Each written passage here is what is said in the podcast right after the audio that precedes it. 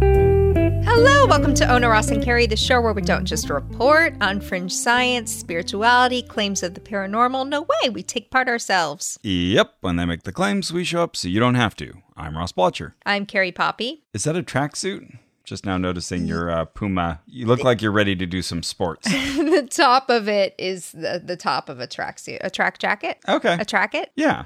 All Do right. people say that? A track it? No, but Okay. they can now. Uh, It's Drew's. Very my nice. husband's. Because we're supposed to be talking about the arc, and I've already gotten distracted by your Puma track it.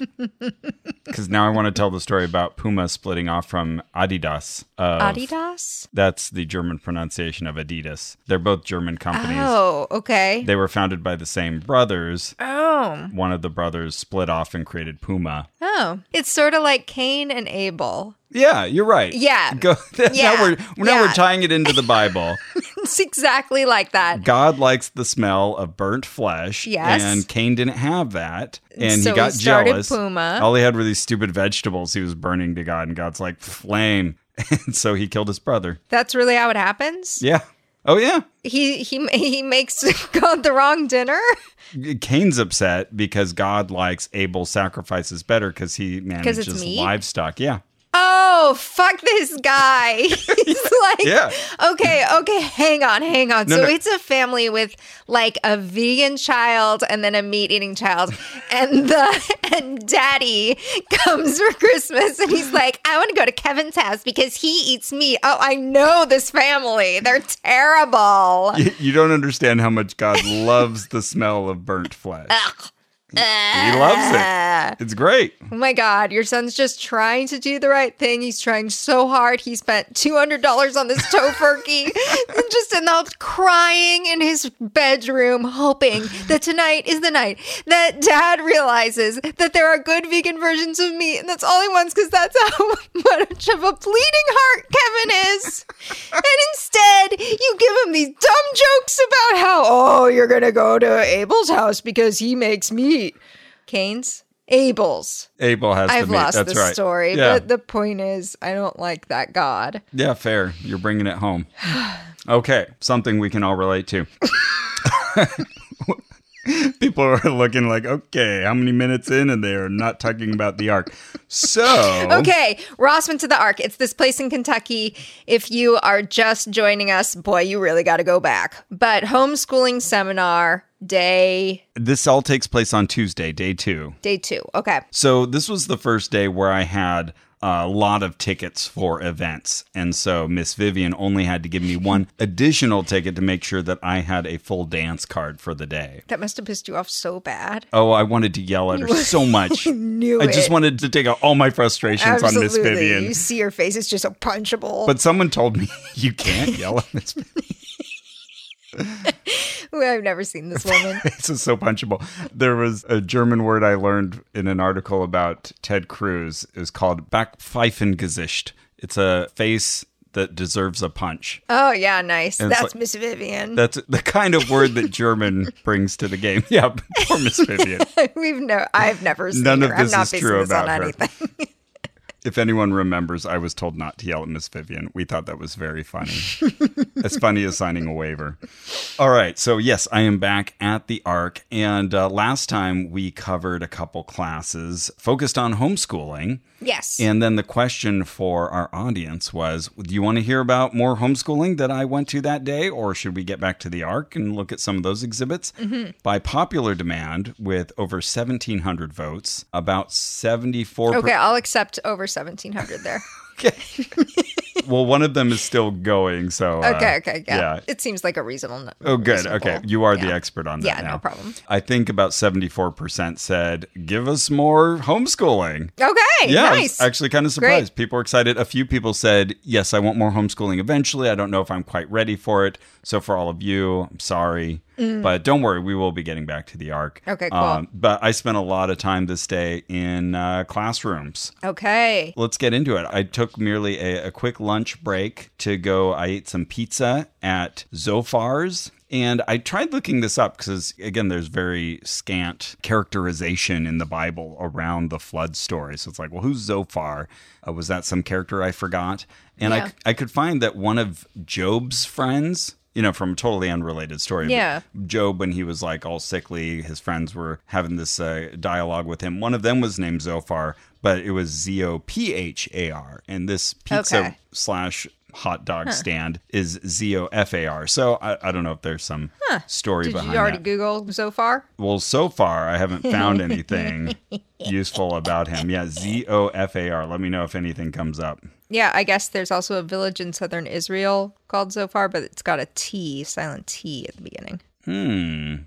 All right. Well, anyways, I went there and I ordered some pizza, and then I ended up sitting next to because it, it was getting kind of busy. This was everybody's quick lunch break, so I shared a table with this uh, other couple and their two children who were in uh, strollers. And uh, the father was a nice guy, and so we kind of hit it off and talked. I don't think the wife ever said anything. I cool. think she was just there. Yeah, great. Let the men talk. Were you the only single man Oh, that's a good question. or single person? I, I definitely stood out as such, but I'm sure there were others. I saw other people without kids next to them. Okay. So yeah, I couldn't have been the only one. Yeah. Okay. I think I felt more like a fish out of water than I really was. Okay. Because I felt both the weight of being not with a family Mm-hmm. and also the weight of being ideologically on a different level Sure. with these people, which, you know, they can't know from just looking at me. Oh, right, right. But you've got that feel of being an outsider, and then you're like, maybe I'm projecting being an outsider. Right. Right. Yeah, exactly. I felt that feeling. or just the yeah the inability to fully distinguish my own state of mind from everybody else's around me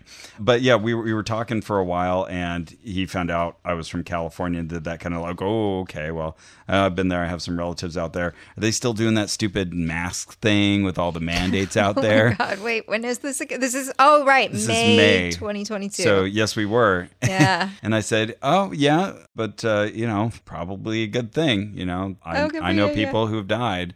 And he said, "Oh okay, but I mean, were they young and healthy?" like the, the examples that came immediately to mind were older people. So I said, "Well, no, they were older, but You satisfied with that answer? uh, yeah, Is it Mm-hmm. You feel good about it now? Okay for them to be dead now? yeah, yeah. That's yeah. How do you respond? just kind of like, uh, all right, well, you know, Uh. like I think it was sort of this resignation of, well, okay, uh, you know, pe- yeah. people are just going to die, you know, pro life, Oh, I see. the pro life response. Uh, It- it- oh, it right, was- right, right. Yeah. Oh, yeah. That this is sort of collateral damage and a bigger point. yeah, I you see. know, yeah, very survival of the fittest, really. Yeah. Yeah. So uh, that's all I remember from that conversation. But other than that, you know, we talked for a while. It was a little awkward, but but we had the conversation anyway. So I, I did go back on the arc for a bit. I watched a film that I'll be excited to tell you about. But then 1.30 was coming around, and it was time for me to get back into that big main auditorium, that 2,500 seat auditorium yeah. where Ken Ham gave his opening talk to experience water, the miracle chemical. Whoa. Amazing. I mean, I kind of sign off on this idea already. Yeah, this, I love water. And this was a session where anybody could get in, really. Like, Yeah. no one checked my ticket because Yeah, yeah. it was just in the big It would theater. be really funny if the, the thing about water was like a hot ticket item. yeah. Well, and they ran it multiple times. And a lot of people did show up. It was maybe 150 to 200 people, somewhere in that range. But, you know, we didn't fill up that auditorium. We all could kind of move up toward the front a bit. Sure. But it was on the big stage. And you had Dr. George Matsko and his wife, who I eventually figured out was named Darlene. He, he was the top billing. And uh, I'm going to show Carrie a picture here. Okay. Oh, yeah. We got a real um like Bill Nye, early Bill Nye setup. Yeah, yeah. I've got my white lab coat and I've got my assistant wife also in a white lab coat. and we've got molecules behind us. There was an active slideshow. And we've got a table covered in various Erlenmeyer flasks and beakers and little props that we're going to use for Yeah. some active science experiments. Yeah, very child science experiment kit that you get at Christmas Mm, kind mm-hmm. of stuff. Not dogging it. Great items to give children Absolutely. And, you know, interactive science is cool. is cool. So, no problem with any of that. And I'm sure it's going to go well. That's right. Yeah. People are set on fire, but none of them burn. Really? I'll just say it. Yeah. See, you're Really? already interested. Yeah, I, you got my eyes to zoom right back to you. I was looking at my dog, then I was looking at you. Yeah, those pitter patter noises you hear in the background, that is the peripatetic Ella, always on the move while we record. My f- almost 16 year old dog has got dementia that gets bad at night. And so Aw. this may just be a feature of the show now. And this weird guy shows up and talks for a long Talks time. and it worries her a little bit Yeah. now. So she's got a pace. That's right. So we see them up on the stage, George and his wife, Darlene, and we find that he is a Bob Jones University science ambassador. Oh, Okay, I'm listening. All right. I've been there. There's a, a- Bob Jones University. he's got his own website, georgematsko.com. Have we've explained what Bob Jones is in a previous Yes. episode in this series, right? Yeah. Okay, good. Yeah, we've talked about uh, Bob Jones University is a, a One of the Christ- greatest science schools in the country. Well, he'll make that point. oh my god. Oh no. he'll yeah he'll really try to sell it as like one of the Oh. best science programs okay. carrie is laughing and rubbing her eyes Oh my God. simultaneously Mm-hmm. Yeah, no, they're like they famously make a lot of very bad textbooks. which Um, Oh. i had in high school and I, I i kept my geology textbook which has refutations of evolution oh, in it yeah, yeah, yeah. I think I've seen this. I think you brought it when we went down to Santee. Exactly. Yep. So uh, on his website, there's a quote that says, It's not science versus scripture, but science in scripture Mm. that glorifies our Lord Jesus Christ and honors him as the creator. So if that gives you a little flavor for Mm. Yes. our views of science here. Yeah, I mean, what I want science most to do is to honor someone. That's when I really know it is doing its work. Yeah. Yeah, I mean, that's why like most theorems are just like the point of this is Einstein was good. The question is, what verses of the Bible does this lesson about the natural world lead you to think of? Okay. That's, Wha- um, how can I compliment God with this one? Yeah, there Got we it. go. That should be the ultimate goal of science. Got it. Cool. So I just showed Carrie the picture of Dr. George Matsko and his wife Darlene, and um, they're probably in their late 60s, early 70s. He's balding with uh, white and gray hair on the sides, and uh, she's got mostly gray, a little bit of white hair as well. They're both wearing glasses. They look like very friendly people. Oh, yeah, a little more background. So, George Matsko earned his BS in chemistry in 1973 from guess which school? Bob Jones University. What? How did you, of all the schools, how did you know? And then in 78, he completed his PhD in analytical chemistry from Clemson University. Oh, interesting. Okay. Good job. Okay. But uh, then he worked as a His, research. he got his PhD from Clemson, so he said. yeah. Okay. Yeah, yeah. Cool. Well accredited school. And then he was a research chemist at Continental Forest Industries. Uh, but then. CFI. Oh, that's funny. Yes, I didn't think about that. But then he came back to BJU, uh, which How you learn to give BJ's. oh, I was thinking that you were like, oh, it's just like BYU, but Oh, it's no. a different doctrinal school. oh, oh yeah. Yeah, I don't- no, I I, was don't- just thinking of BJ's. So in 19 Show. in 1979, he came back to the school and became part of the faculty, the chair of the chemistry department. And he taught for 39 years before retiring in 2018. Damn. Okay. And then his wife, Darlene, she earned a BA in humanities from guess where? Bob Jones University. How are you doing this? How did you do that? You Uh, have to wear a certain length of skirt at Bob Jones University. Oh, that doesn't surprise me at yeah. all. It's like several inches past the knee. Oh wow. Okay. I remember at my Christian high school, many girls being asked to like put their hands down, then they would measure like the inches Wow. from their knees or their fingertips or whatever. Yeah. And then, you know, girls trying to do like the little shimmy to like how far down can I get the skirt for this inspection? Good times. So, okay, so Darlene also went to work for Bob Jones University. This all sounds very incestuous and was on staff for 38 years. Okay. And he later mentions that they've been married for, I think, 48 years. So long time together. Yeah. Okay. Uh, I'd say he did about 85, 90% of the talking. Okay. And she would occasionally chime in with something. They have like a little routine, a little bit of patter, but it's mostly him. Um, She's the magician's assistant. that's right. As science ambassadors, now that they're, you know, quote unquote retired, they still go around. They speak to various churches, Christian schools. For years, they had led mission trips. So they have got like stories about going to other countries with students. So he opens up with, and, you know, we already know that this is called water, the miracle chemical. But he says, so there was a, a young man in Idaho who ran a petition telling people about a dangerous chemical called DHMO, dihydrogen monoxide and it is a major component in acid rain. It causes severe burns in its gaseous state. It's found in tumors of cancer patients. Mm-hmm. It contributes to erosion. Carrie is smiling and nodding. Sure. I, I see where he's going with this. And sometimes I think this trick is fun. It decreases the effectiveness of automobile brakes. And I see. Okay. And, ac- Uh-huh. accidental inhalation can kill you. That's true.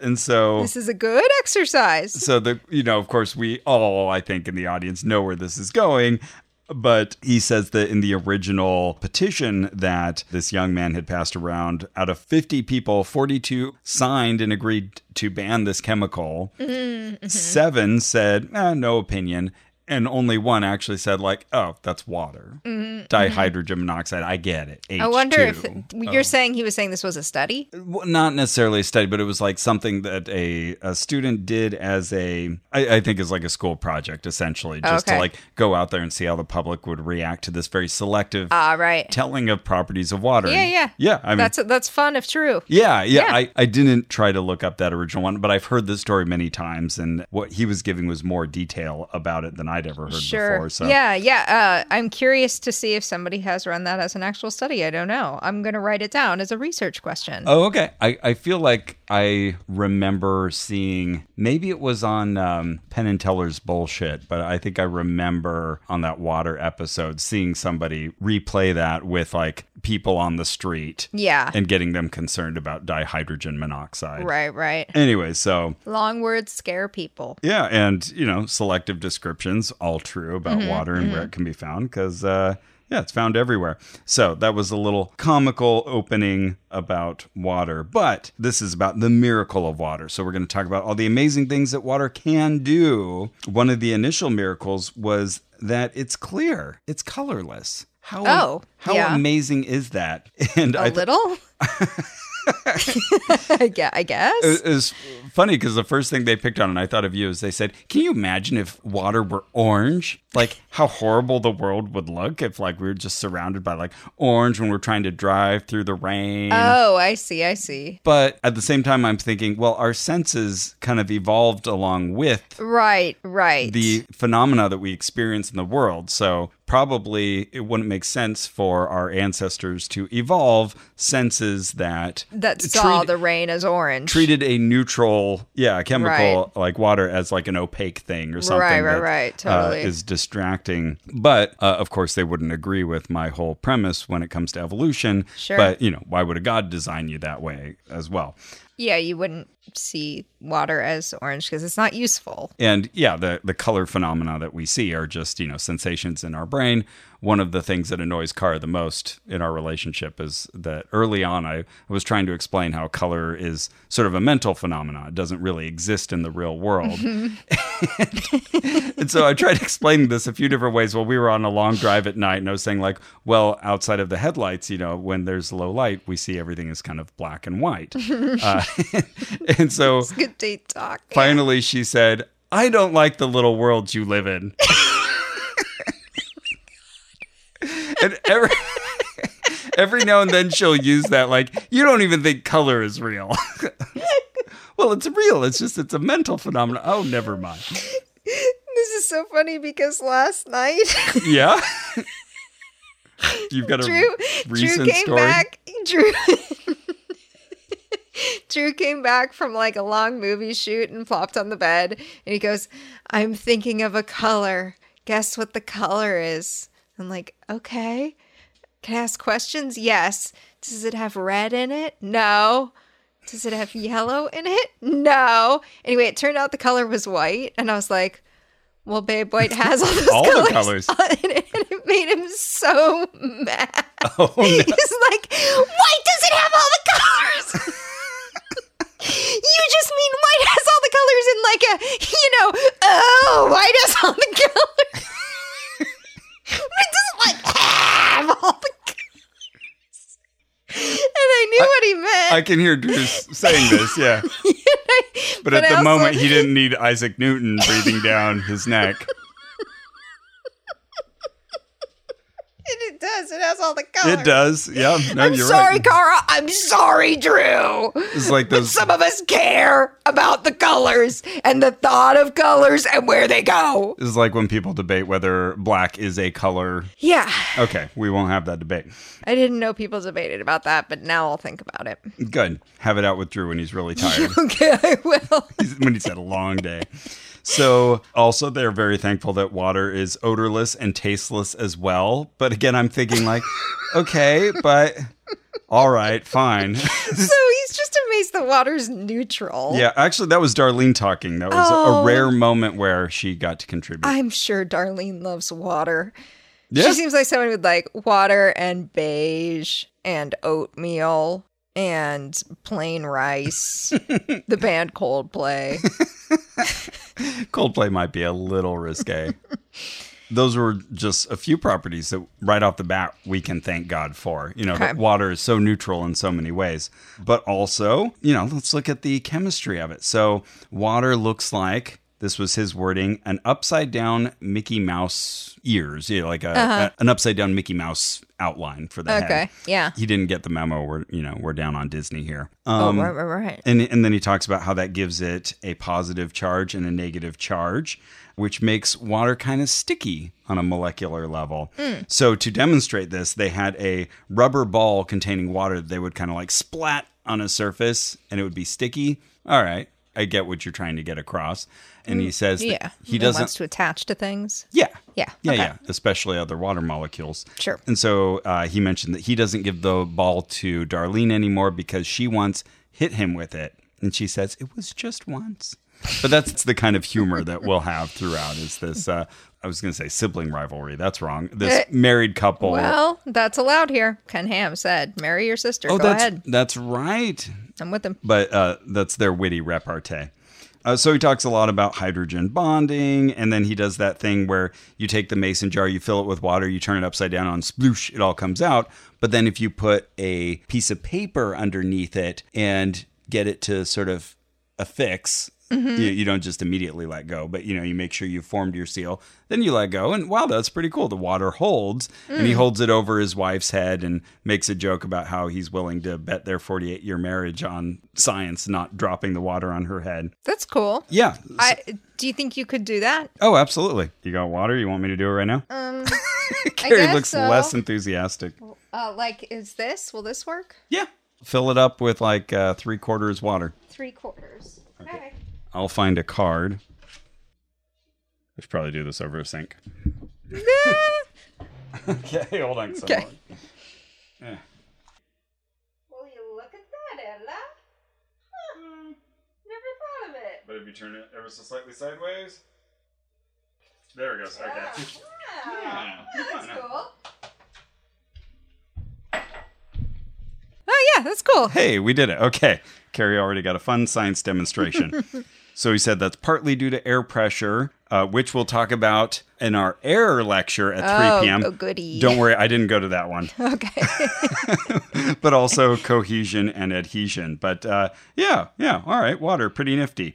He mentions that there's a book called How Water Evolved, and he says, Well, that's just silly. It's God's design, obviously. oh yeah, really simplifies matters for you, doesn't it? Mm. He talks a bit about hydrophilic materials that really absorb water, like the kinds of things we put in diapers. But okay. Also, hydrophobic materials like this magic sand that he demonstrates that just does not absorb water at all, doesn't Oh, right. interact with it, but it's good for like cleaning up oil spills. Uh, so that's all very cool. Uh, and then he talks about another miraculous attribute of water, which was kind of the first one my mind was expecting in all of this, which is its high boiling point. Just Hmm. kind of like compared to other molecules, like if you sort of put it in a lineup, it has an unusually high boiling point 100 degrees Celsius or 373 degrees Kelvin.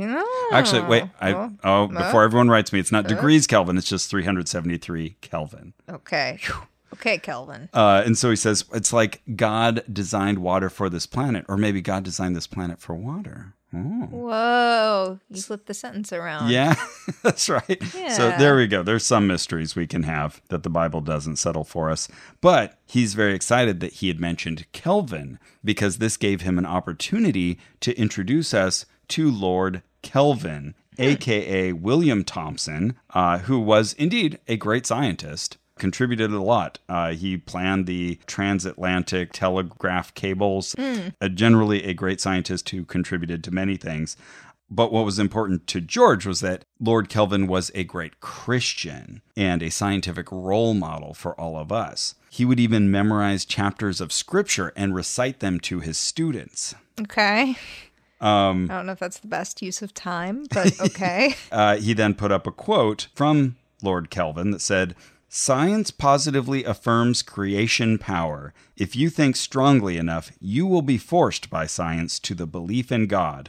oh, okay. Yeah, pretty bold statement there. Yeah. If you think about this enough, you will be a Christian. so George Matsko was saying like, "Oh man, if he was alive today, he'd be astonished that there are actually people who call themselves scientists and who are atheists."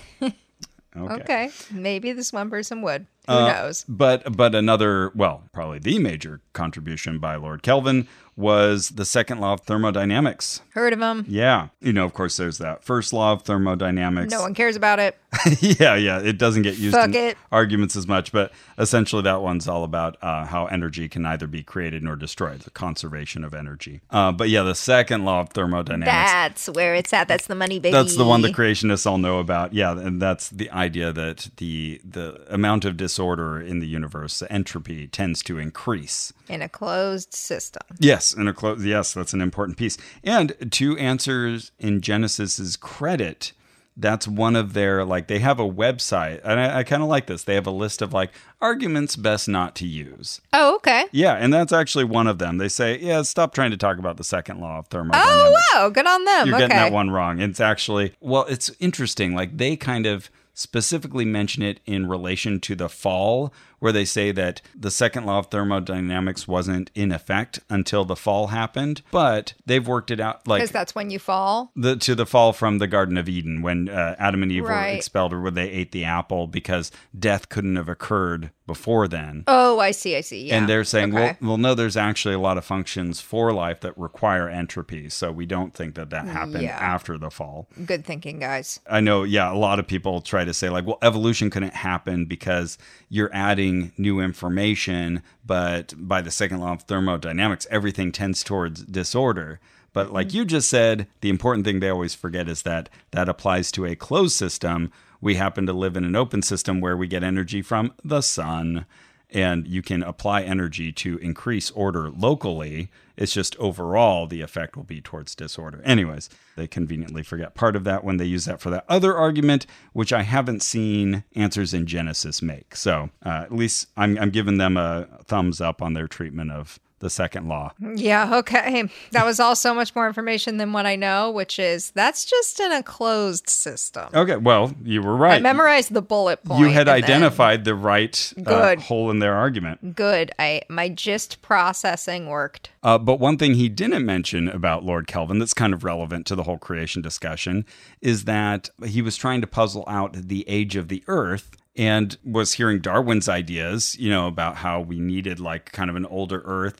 Darwin didn't know exactly how long all of this took Yeah. place over. He just knew we've got evidence of it. So, anyways, he was looking at the heat transfer that comes from the earth and radiates outward, and also the heat that's coming from the sun. And he was trying to sort of work back looking at combustion, like, you know, how long has the sun been active? How long has the earth been around? And his estimate was anywhere from like 24 million years on the younger side to 400 million years on the older side Okay. but he kind of preferred like maybe about 100 million years old for the earth So there were additional things about convection within the Earth that he wasn't quite aware of. And of course, then radiation and also uh, fusion. None of those were figured out yet. You know, like he didn't have those to work with. So uh, he was greatly underselling the Earth's age. Sure. But even his youngest estimate of like 24 million years, that would be terrible for this whole creationist crowd. So totally. they didn't want to mention that he had proposed that. Anyways, that was another one of his contributions. And there was nothing wrong with his calculations. It's just he was missing additional factors. Sure. Fair point. And George was happy to throw in like additional evangelical points here. He said, Jesus is not affected by the law of entropy. His word has been perfectly preserved for us. And he was contrasting this with like the game of telephone where you like tell somebody something and you passes around a Oh, line. sure. It comes back to you in mutated form. Yeah. And for whatever reason, you chose to make this point that like God's word has been perfectly preserved for us. And I thought, huh. It was just sort of a like, whoa, we're really loosely tying the scientific concept to uh, make a really bold claim. Right. Yeah. And I'm going to look at the scientific version of the equation with a fine tooth comb and then just paint with a huge broad brush my side of There it. we go. Yeah, that that's probably what felt so jarring to me is like, yeah, we're like, hey, we're talking about molecules and Lord Kelvin and all this specificity, and all of a sudden, boom, bold statement. yeah. but Yeah. That completely needs no different domain. defending. Yeah. Yeah. Oh, this reminds me of okay. I was just asking my good friend Matthew, who's a lawyer. I was just asking him, like, is there a legal term for this? There's got to be a term for this where you're not arguing for the actual point you're making. Hmm. You're arguing only against your opposition's points. Okay. Like here, I've made Yeah, room yeah. for why my opposers are wrong. Fine, but we still haven't gotten to why you're right. And I Ah. feel like creationists just do this all the time. Yeah, yeah. Did he have a legal No. term for? Okay, I don't know why I brought this up in the context of a conversation, Yeah. which my friend said, no, I don't know. but I I think that's a huge tact to keep in mind when you're talking with creationists or anybody who's kind of in a science denial position. Yeah. So I think you see that same tactic with, well, conspiracy theories, eh, rather than presenting like a cohesive view of what flat Earth is and means and what the model Mm-hmm. is. They'll just poke little inconsistent holes with the globe model that don't Right. necessarily add up or even agree with each other. As long as they can poke holes Yeah. in theory A, they feel like they've done some service for theory B. yeah. It's also a good thing to notice if you find yourself doing it, you know, if, like Yeah. you're really just focusing on like, this is why they're wrong about that and that and that, and not thinking about what you have to offer. Yeah, right. Yeah. What is your positive statement that actually is testable or makes predictions? Right. Yeah, absolutely. He also demonstrated condensation and the high heat of vaporization with one of those little drinking birds, you know, the one that A kind of little bobbly boos. yeah, it dips down Yeah. and then it rises Yeah, that's up. a miracle. And- yeah, yeah, it's miraculous. He explains the mechanism of it. And then Darlene chimes in and says, I think we should buy these for all of our grandchildren. We have eight grandchildren, by the way. They're very entertaining. They could watch Good them. segue, darling. Watch them for a while. And he said, I guess you haven't heard they have iPads now. Oh. That's actually kind of news. I bet there were some people there who did not like that, Really? don't you think? Mentioning iPads? Yeah, I bet there are some people who are like, oh, we don't let our kids use screens. Oh, I'm sure there's a fair amount of uh, screen time monitoring yeah going on. i mean Yeah. i'm not saying there's no good use for any of that but like Yeah. i just feel like this crowd would really have some people who are amish about strong thoughts about yeah yeah, Yeah. yeah. well again uh you know ken ham had his apple laptop earlier and it oh yeah you know all right tim cook is gay i don't know how they feel about that oh yeah right right because they're homophobes yeah yeah yeah yeah the apple logo you know covered in uh yeah do you think they would like oppose a product because the ceo of the company's gay do you think they'd they go that would far if it was in their best interest yeah yeah sure i guess that's true uh so then george sets a rag on fire and it's uh, oh okay Yes. startling So- okay okay, that's cool. It's burning. Uh, but it turns out it's a rag. It's made of cloth, but it's first been soaked in water before it was covered in isopropyl alcohol. So it is preserved uh, Mm. because it is cloth. So he talks about that, and then he talks about uh, the burning bush, but really it's the non-burning bush because it was not consumed. And again, Ah. that's like, hey, we've been talking about you know this science stuff. Look at the science, and then broad reference to Christian thinking. right It feels weird to me. yeah, yeah yeah no i'm feeling that too not holding the same standard So then he says, Well, should I burn some money? And we all excitedly say, Yeah, yeah, burn money. Okay. And I don't know, George is willing to go off the rails every now and then, just test his audience. because he said, "Oh, I'm going to burn a fifty dollar bill, and uh, I've done this demonstration in the South, and people get really excited when I'm going to burn Ulysses Grant because some people have forgotten that the Civil War is done." it's like, wow, pretty bold here uh, in Kentucky, George, to be saying this. Oh, I see. A little dig at the Confederacy. oh, okay. Yeah, Um, Yeah. good on him, I guess. Yeah. I said, well, that's a burn. Uh, but, uh, they then told a story about how Australian money does not work for this demo. they tried it once with a $50 bill Oh, they really did. with Australian currency, which is plastic. And it- oh, it, burned up and they had to like put it out. there, there was a whole story about them trying to like get the bill replaced. Anyway, so okay, so we demonstrate that, and then he even puts his wife's hand on fire. That's how much he trusts the science that he's willing to risk his wife's hand. Though he makes a joke about how you could do fine without one, which is Is she like talking about it during any of this? she occasionally has a little quip or Okay. witticism that she replies with, but it Alright. is it is mostly him. Like she told part of the story about the the bill. Uh-huh. anyway, Okay. so then they demonstrate how water can hold a lot of heat. They have Yeah, you can make water hot. they have a young lady come up from the audience might have been one of their grandchildren for all i know they knew her name anyways so she came up they had her take a balloon and slowly lower it down on top of a flame until of course predictably pop Uh, it- Mm, Okay. it- That's turtled me. that made you jump I, I was just mimicking the action okay a balloon I really saw it. that's great all right Okay, yeah. strong visualization Okay, okay. Sorry, I'm back. Okay, the bloom popped. so then they had a water balloon and they Okay. lowered that over the flame and Carrie's now bracing herself.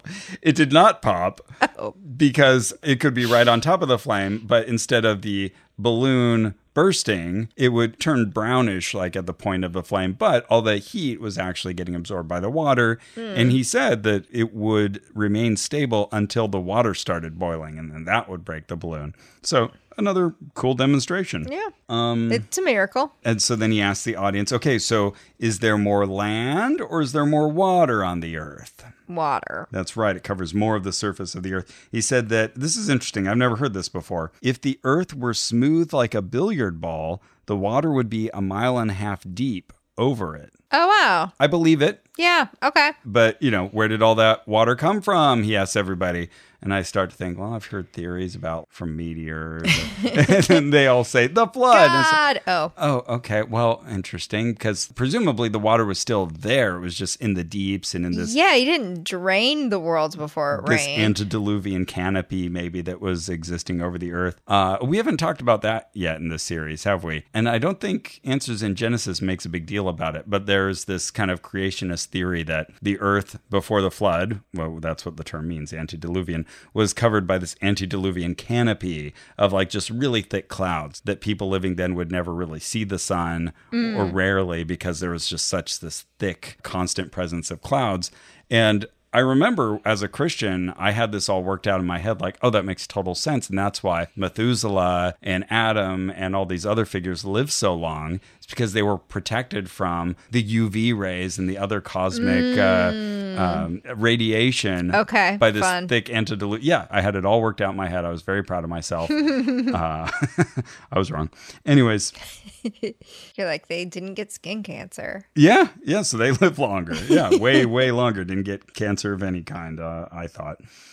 But the point that he was making with the balloon demonstration and talking about the Earth having so much water is that it allows us to stay temperate within a certain temperature range, which is true and good. Miracle. Is he pointing out which of these things are miracles? Typically, whenever he establishes another one of the properties, it retains a lot of heat, for example. You know, that's Miracle. miraculous. Yeah. Okay. There's no stories of like weeping statues or anything like that. This is, Oh, all- yeah, that would be better.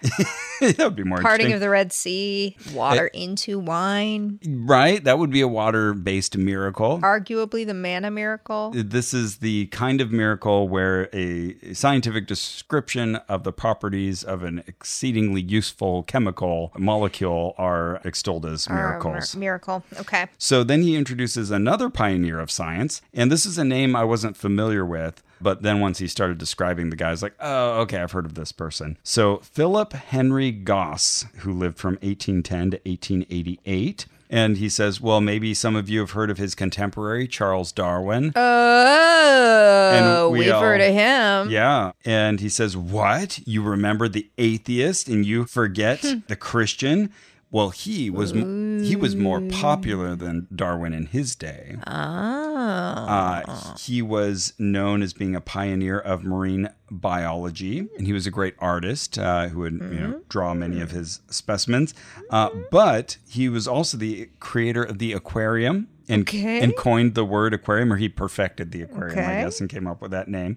And he was an opponent of evolution. He wanted nothing to do with it. Okay. So here, and yet he knew how to make an aquarium? yeah, My goodness. both things are possible in the same human. Huh. So, quote from Philip Henry Goss If any choose to maintain, as many do, that species were gradually brought to their maturity from humbler forms, he is welcome to his hypothesis, but I have nothing to do with it. Okay. So, That's a long way to say I disagree. okay, well, funny that you would say that because uh, the book that he's most known for is. Omphalos, which just means like belly button. This is what I'd heard of before. Stephen Jay Gould described it as purple prose. So apparently he was good at writing this like overly verbose fashion. And so it was called belly button because like one of his arguments was that not only did God create the world and you know everything in it, but as he created say Adam and Eve, he created them with all the signs of aging like they were adults when he created them. They weren't babies that then grew up.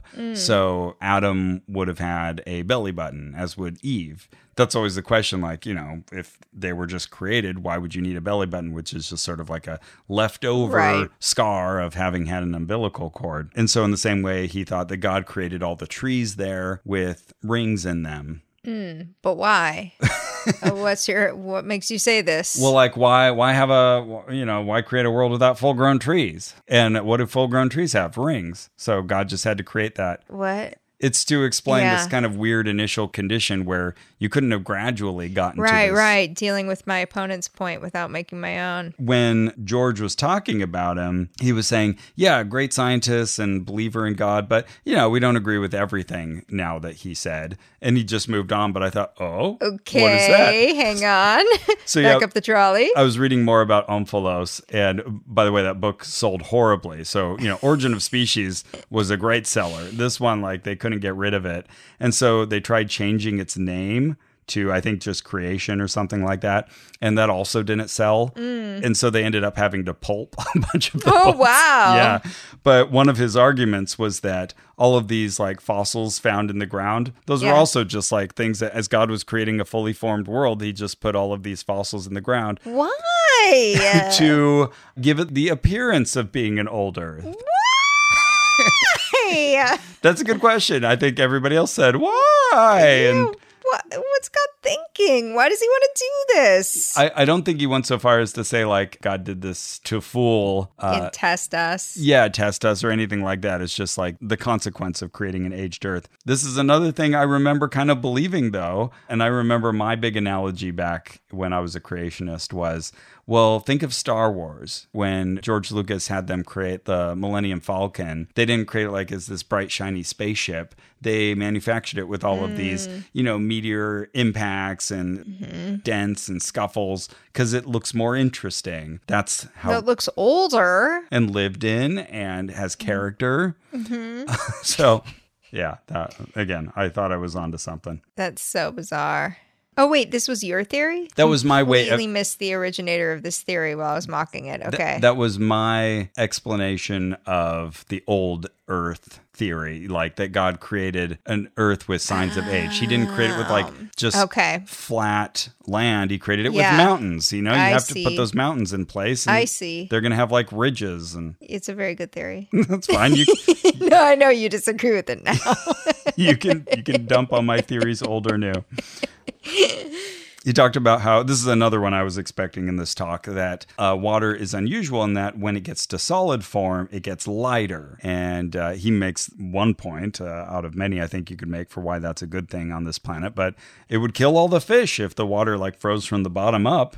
Okay. Sure. Yeah. Yeah, Instead, okay. it forms like this Or, nice you little know, layer on top. the fish would be different. Right. Yeah, that seems to be an understanding that's sorely lacking throughout this talk is like, Yeah. well, if things were different, then things would be different. right, right. now he talks about water being a solvent, how it can hold like a lot of materials and dissolve a lot of materials. So here's where he gives another cool demonstration that he illustrates uh, with kind of a biblical analogy. Let me see if I can pull up a quick video for you. So this guy has what looks like water and he's pouring it onto a seed of a crystal Whoa. and what's coming out of the water is building on top of that seed of a crystal to form a salt pillar. Wow. And this ends up a very a very tall column. So this is the same demonstration that uh, Dr. George was showing us. That's cool. Yeah, with uh, sodium acetate that's super saturated inside of water. So the water looks clear, but like 20% of it is this sodium acetate. And uh, when you pour it out, if you've got a seed crystal, or, or even if like you bump the table or bump the glass hard enough, it'll start crystallizing. And so he put it on top of a little doll and said, like, this is Lot's wife, and let's turn her to a pillar of salt. So yeah, that was a Thing fun that happens in the Bible. yeah. Cool science demonstration shows a property of water to hold a lot of material inside of it. But then he has an interesting little take on that story. So he says, by the way, uh, we're not saying this is what happened to Lot's wife. It was probably sodium sulfide or sulfate Oh. because it's most likely that there was a sulfurous comet that broke up over Sodom and Gomorrah What? and r- rained down on her. Whoa. so now we're getting specific.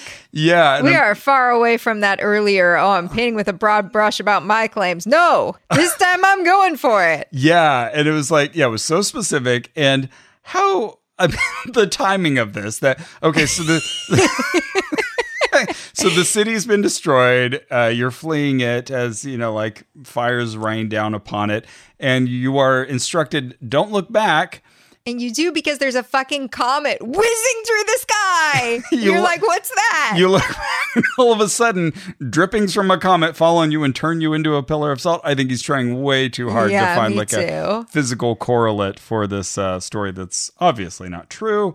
How strange. or is if true purely miraculous yeah it's like okay well probably that was going to hit her regardless even if she didn't look back and why did it hit just one person standing around there not anyone else in that And why is she party. getting blamed for it if a comet was coming her way? Right. She was she wanted to duck. yeah why is there this lesson about not looking back when uh, there's a moral transgressor behind you Right. Uh. yeah Ugh. bizarre that just that floored me but guess what else is a miracle of water it's beautiful it's just it's beautiful to look at but clear. Yeah, he did. When he was talking about the clear thing, he did briefly address, you know, like why the ocean is blue. He said it's not water reflecting the sky. Wherever that textbook is that says that, I need to find that and rip it up. It's just, uh, it's uh, light absorption, and blue tends to scatter more. That's the same reason that the sky is blue. Um, You know, white has all the colors. because it's a because it's a shorter wavelength. Yes, because white contains all the colors. So he's talking about how beautiful it is, and he says evolution can't introduce beauty. It doesn't even have that ability.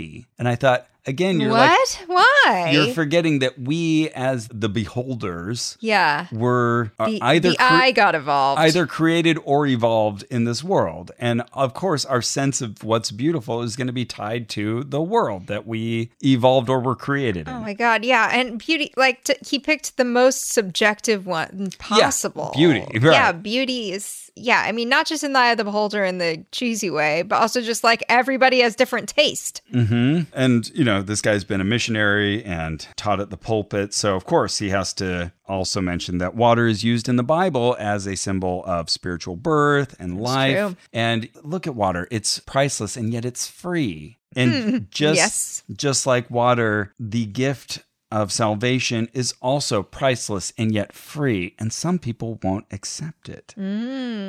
So our job is to be the salt of the earth and show people how thirsty they are for the water of life, which is Christ. He takes this metaphor and he just twists and uses it every which way he can. Yep, yep. This reminds me a lot of like Time for Young Christians in the Presbyterian Church, where the pastor would tell a story to the really little kids, and everyone else would just listen for like 10 minutes, and then the little kids would leave and go to Sunday school. And it would always be these sorts of object lessons that were just so basic. Basic. Yeah. Yep. So that was it. And then like he kind of ended with sort of like um essentially like a salvation message. It's like, come on, who here needs that right now? really? You- The person in the back who's like, I thought this was just a water talk.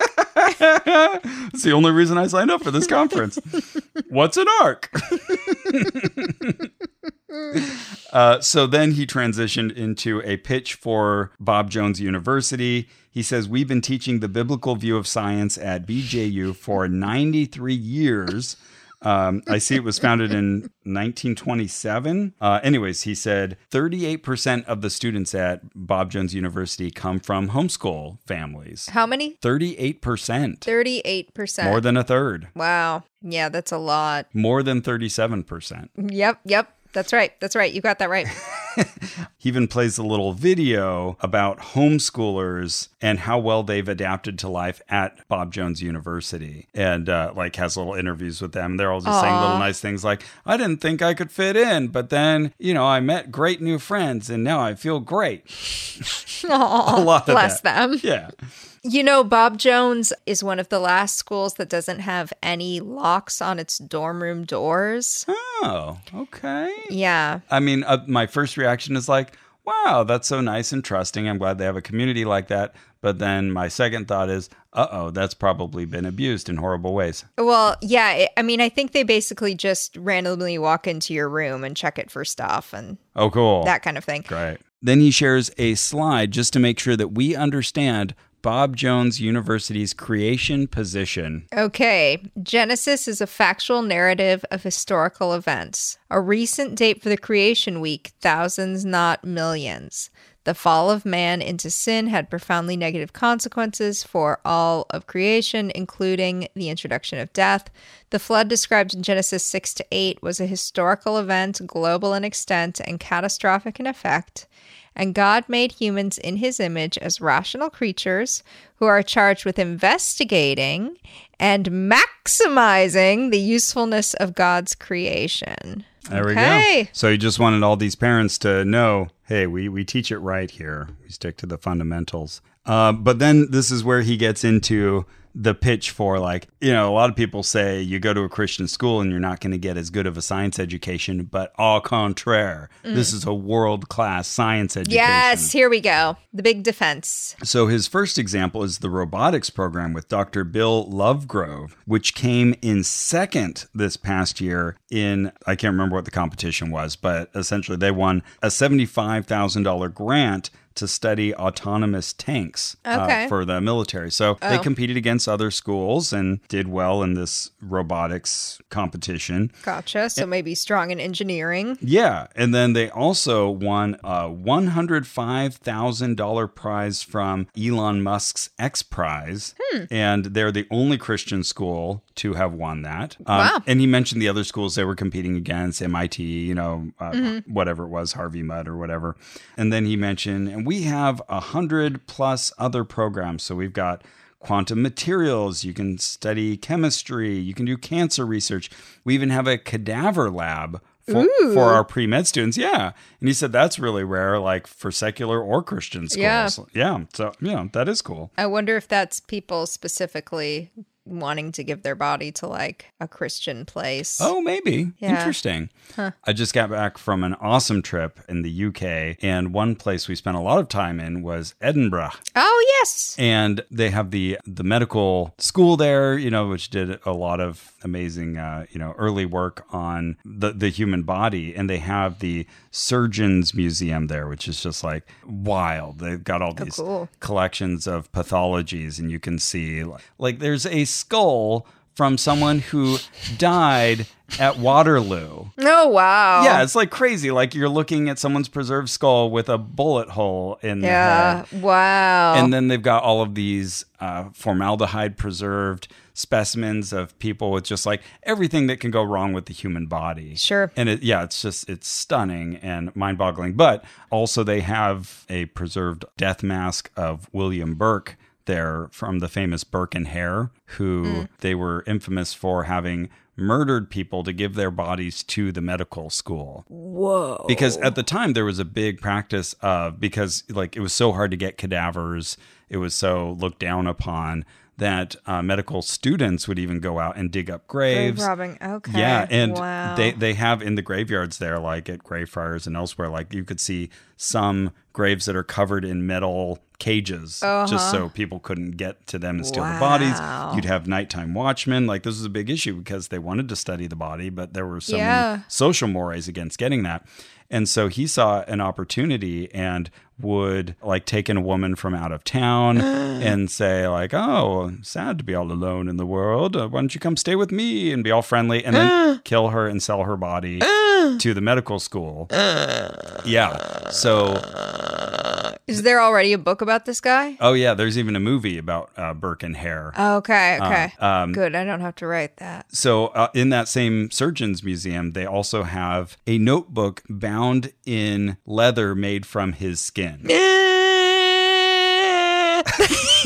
that was part of That's so gross. that was h- part of his punishment was to have you know they, Whoa. they They, make- actually did that. yeah and Wow. when you look at them y- there's very few like confirmed ones you know they exist of books And that's one? books bound in human flesh yeah and that's one and it's hard to tell it from regular leather because you know Sure. skin. That's also skin. and we're all animals Yeah. except the creationists disagree with that. Anyways, that was all an aside to talk Wow. about cadaver labs. That was so interesting. I'm sure that is Okay. not how Bob Jones University gets its cadavers because now there's a little more acceptance.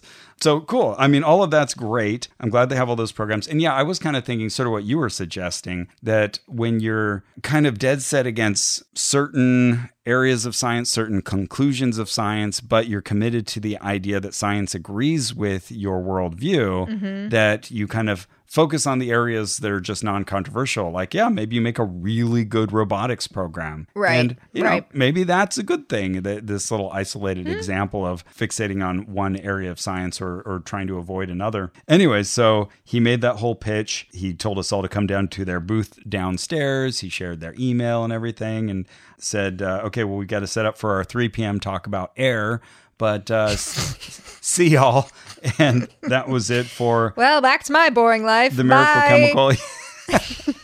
and uh, and Brian Osborne came up, the guy who did that motion thing with Yeah. me just earlier that day. Oh yes, yes. He was also the guy who introduced Ken Ham earlier. So he came up and he said, I, I love the idea that science, properly understood, supports scripture and glorifies God. Ah, yes, properly understood is doing Properly a lot of un- heavy lifting Yes, there. Yes, it is. So he said, All right, see y'all back here at 3 p.m. And so I broke off to go see some more of the ark.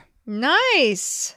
Did you hunt any killers while you were doing that? I didn't. If I had known there were any killers on the Ark, I would have definitely hunted them. Yeah. Have you hunted any killers? I have. Thank you for asking. I have hunted a guy, okay, in a hotel Yeah, that's right. and he was having sex with somebody. That's also right. Anyway, it was really good. I, I know had a which one good you're talking time. about. I had Yeah. a good time playing it. We're talking about Hunt a Killer. Hunt a Killer. That's right. It's a not just one board game mystery, it's multiple. Well, and I don't even know why I'm saying board game. It comes in like a box like you would expect a board game to come in, but when you open this thing, It's an interactive miracle. oh my goodness, you've got receipts, you've got Miracle. maps, you've Miracle. got table napkins, Miracle. you've got yeah, just like water. It's full of miracles. Exactly. You've got a lockbox that you got to figure out the code for. It's all of this mystery that you you know nothing about. You just have to like start reading all the clues and figure out what's going on. And they've invited you to come help solve this mystery, find the killer, bring them to ju- well, actually, we don't bring them to justice.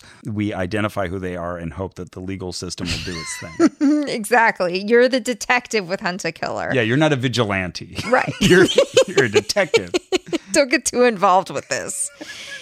but if you like solving mysteries, this is a good game pack for you. Yeah. You might say it's this immersive experience where you get to be the detective in a fully realized fictional universe. You described that so well. Thank you. Yeah, all the boxes have dossiers, maps, puzzles, ciphers, digital evidence, So, it, you know, you're kind of following along this case and making your own guesses, but if you get stumped, there are there are ways to keep going. Oh yeah, that one with the hotel you're talking about. I should have gone to the website and gotten the clues because they will give you some clues if you're having a hard time. You know, we jumped to conclusions a little too soon. We thought they were trying to distract us with a few people, and then we thought the other people were distractions, and we thought we'd settled on the actual killer, but nope.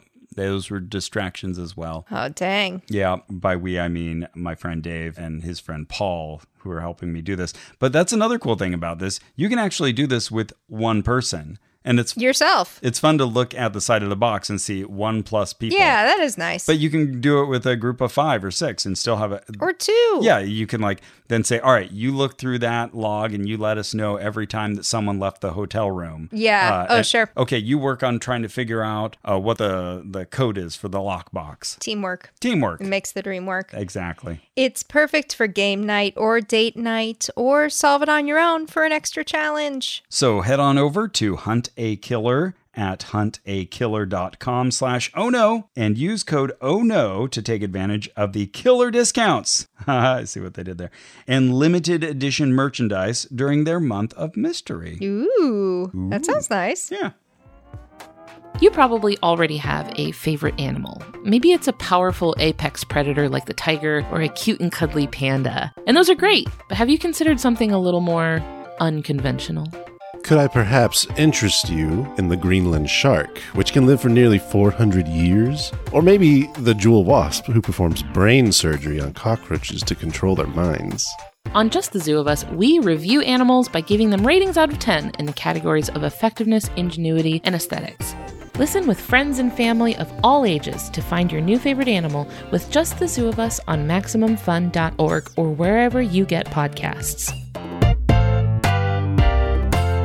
So you were out of town recently, I was. so you probably haven't been able to make too many meals for yourself. You must miss your experience in the kitchen. I do. In fact, I have a HelloFresh meal Oh. waiting for me to make. Oh my goodness. I'm very excited about it. It's got quesadillas and peppers and beans, and I want to make it. Yeah, sounds good. Well, that's so funny you should mention that because one of the sponsors of this episode is HelloFresh, that meal service. What? Yes. The miracles never cease. And from holiday hosting to dinners during busy weeknights, you can count on HelloFresh to deliver fresh ingredients and seasonal recipes. Also, HelloFresh's Festive Eats makes mealtime a snap. Choose from holiday inspired dinner recipes, seasonal add ons, or even a three course offering, all designed to make holiday meals extra yummy and easier than ever. Mm, You said it, Ross. Festive eats. That sounds good. Seasonal. Yeah. And every time you can, in advance, you can choose either what they just put on your plate based on your preferences. Like you can tell them, hey, I want vegetarian meals, or they've even got some vegan meals now. Nice. Yeah, that's a real upgrade. Or you can go in there and you can be like, well, show me the other options. Like maybe you want to keep the pasta dish, but maybe you want to reevaluate the enchiladas and, and see what else they've got this week. And Yeah, you do a little treaty, treaty. lovely stir fry. Ooh, yeah, there you go. And they also have quick and easy options like 20 minute meals and easy cleanup dishes. And, you know, it's just to make it easy on effort, but they genuinely have really good food. Oh, yeah. Uh, it's always a good meal. And even when I cook, it's still a good meal. It just takes longer to make. So go to HelloFresh.com slash ONO18 and use code ONO18 for 18 free meals plus free shipping. What is going on? I don't know. That's HelloFresh.com slash ONO18 and code ONO18 for 18 free meals plus free shipping. We don't get it. We- HelloFresh. We don't understand it. But it's a great deal. Hello, I'm a stuffy dowager countess. Travis? I'm judging everybody's manners. Oh no. Schmanners isn't judgy. It's about teaching you to be your best self and be a little more confident when you enter social situations that you don't understand, and maybe also teach you a little bit about history you didn't know, or give you interesting things to talk about at parties, Yeah, like The Secret Life of Emily Post. or like why wristwatches are the way that they are. We can talk about table manners from the Victorian era. Sure, or what it's like to attend a Regency ball. Yeah. Uh, you can find all that and more if you listen to Schmanners on Maximum Fun or wherever your podcasts come from, I guess. Manners, schmanners. Get it? All right. So, as I mentioned, I did go cruise the Ark for a while and I took the most American photo I will probably ever take. Wow. Okay. Did I show you Okay. this? Let me think about this. No, I don't think so. Wait, are you pretending to eat something? Nope. Okay. Are you in front of a big American flag? There is an American flag, but Okay. Are you saluting? no. The American flag is represented, but not in flag form. It's food that's wrapped in the American flag. Food is implied. food at least a drink is item is implied. Implied. All right, you ready for this? Are you ready to see? The, Implied food. Okay. you ready to see the most American photo Yes. that Ross has ever taken? Okay. Here we go. Oh wow! So this is. Wow, it's a uh, beautiful photo. thank you. Uh, this is a man wearing a white cowboy hat and a giant American flag shirt. So the right side of him is covered in stars, and the left side of him is covered in red and white stripes. Does he have a gun? Uh, that's not a gun. Okay. because that would make it more American. No, he's got stuff like kind of hanging out of his pockets, but I don't think any of them is a gun. But he is purchasing a Pepsi inside of the Ark, Hell yeah, dude. and uh, you know, kind of a, a heavy set American gentleman. Yeah, I just I saw this and I said this is the most American thing I've ever seen. Well, Yeah, uh stature aside. Oh, oh. Huh. Yeah, what a creature. What an interesting guy. Blue jeans, that's part of it. Big big heavy belt. Yeah, I feel like what is this man's role in my life? I feel like I I accidentally I end up at like a friend's family reunion and this guy's just there and you're like, "How does this person connect to my life at all?" Okay. You know? Yeah, yeah. And he just starts talking to you about like the gold standard. you can't get away. I'll have to post this. It's just, yeah, I was very proud of this photo. So American. so much happening here. All right. But eventually I had to get back because 3 p.m. was my slot for teaching critical thinking skills Oh. Okay. with Dr. Dana Sneed. Oh man, teaching critical thinking skills. I don't know that these are the people to do it, but I want to give them a chance. Yeah. Maybe this is how Obama felt. Okay. Wait, how so? Open-mindedness and a chance to lead. Okay. I like it. I'm And- going to give you 3 minutes. I mean, if I feel like, yeah, well, I'll tell you now, it didn't begin well. okay, stoked. Okay, cool, cool, cool. I thought, Can't wait. I thought we'd sort of like work our way into the deep end. Nope. Sure. We Okay, jump great. Right in there. oh, okay, great. But to your point, like, yeah, if someone who, like us, has a different view of the world were to kind of recommend one important thing that we would want young Christian homeschooled children to have, it would be critical thinking. Yeah, That that's they- probably right. That they would know to evaluate what they're being taught yeah. and you know that we would trust eventually they'll kind of work their way to Yeah. to what's correct so i thought okay well, let's see how they teach critical thinking skills Probably really well. what does that mean to them so i went back to the same room where i had my bible in motion seminar class i would spend a lot of Oh, time in that man. little conference room that day Back into the hypnotism chamber. yeah, yeah. So it's one of those things where it's like kind of two rooms that could have been separated with one of those little temporary dividers. Oh, sure. And you've got like the drop tile ceiling and you've got like the tiled carpet that would be perfect for hiding stains. All of these uh, rows of blue chairs that sort of lock into each other, you know, with padding on the, uh, No, Mm-hmm. true classroom, the back yeah. and bottom. Yeah. So uh, so that's where we are. And again, just like with Bible in Motion, there's about 40 people there. We could have fit more. And uh, maybe maybe a quarter of them are kids. I feel like there were slightly fewer kids than there were in the Bible in Motion session. So that same blonde woman in glasses and her uh, Answers in Genesis staff shirt comes up to give the same spiel about please silence your phones. Here are the exits. And it's like, it's such a, you know, s- relatively small room. We know where the exits are, but, you know, it's her job to point them out. So This she, is a door. she does it dutifully and introduces the speaker, Dr. Dana Sneed, who has a master's in divinity Okay. and a PhD in Divinity. education. Okay. And I looked this up online. That PhD in education comes from Mid America Baptist Theological Seminary. Okay.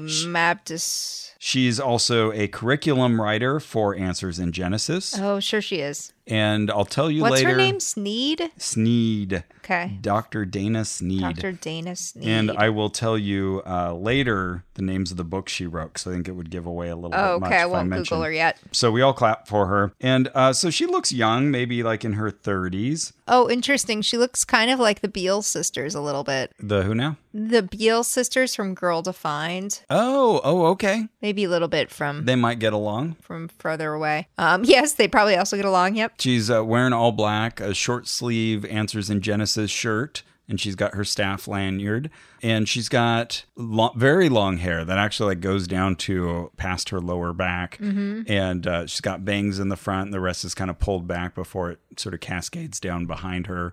Sort of light brown hair. She's wearing black rimmed glasses. Bangs. Yeah, bangs. She bangs. She bangs. Okay, so she comes up and says, Oh, I hope you're all having a great time here. And everybody murmurs in approval. Are you already looking her up? Oh no, I was looking at Bob Jones University's cadaver lab. Sorry. Carrie had a very interesting expression. Okay. So after asking us if we're all having a great time here, she said, Well, I hope this isn't the session that changes that for you. And no, it would Oh. not be. I would be having a great time. it's kind of a weird thing to say. This is very like a I don't know, like self deprecating thing, like, yeah, I hope I Okay. hope I'm not so horrible that I make you hate this conference. that, that was her opening joke, but then she goes Is this gonna suck? Sh- Excuse me? Excuse me, miss? What did you mean by that? Will this suck? Are you a bad speaker? It's funny that you would say that because one of the refrains is that she'll teach us to ask children what they meant by what they just said. Oh, uh-huh. So yeah, that would have been apropos. But then she dives just right into it. She says, I want you to see by the time that we're done here that critical thinking is biblical thinking. Oh, no. Okay. All right. So you. Well, that could mean two things. One could be the Bible teaches you to think critically, which is arguable. I would say it's false, but it's arguable. Okay. Mm-hmm. The other makes me despair, which is critical thinking is only critical if it leads you toward the Bible. Let's see where we're going. Okay. You've all heard of critical thinking. It's a bit intimidating and kind of hard to define, which I'll Okay. grant her. Yeah. Yep. It is one of those concepts that is hard to define. Uh, she said, Can any of you give me a definition?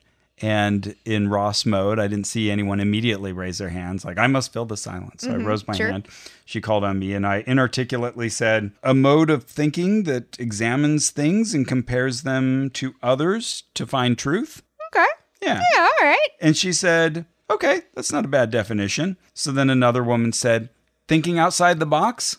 Okay. And the speaker said, well, Okay, that could definitely be a part of it. So to her credit, she's not like one of those professors who's like, No. That's not exactly what I was thinking No. of. Yeah, no. that's not the strange idiosyncratic thing that I always go with. that I have in mind. You are that I wrong. may not have even defined to myself.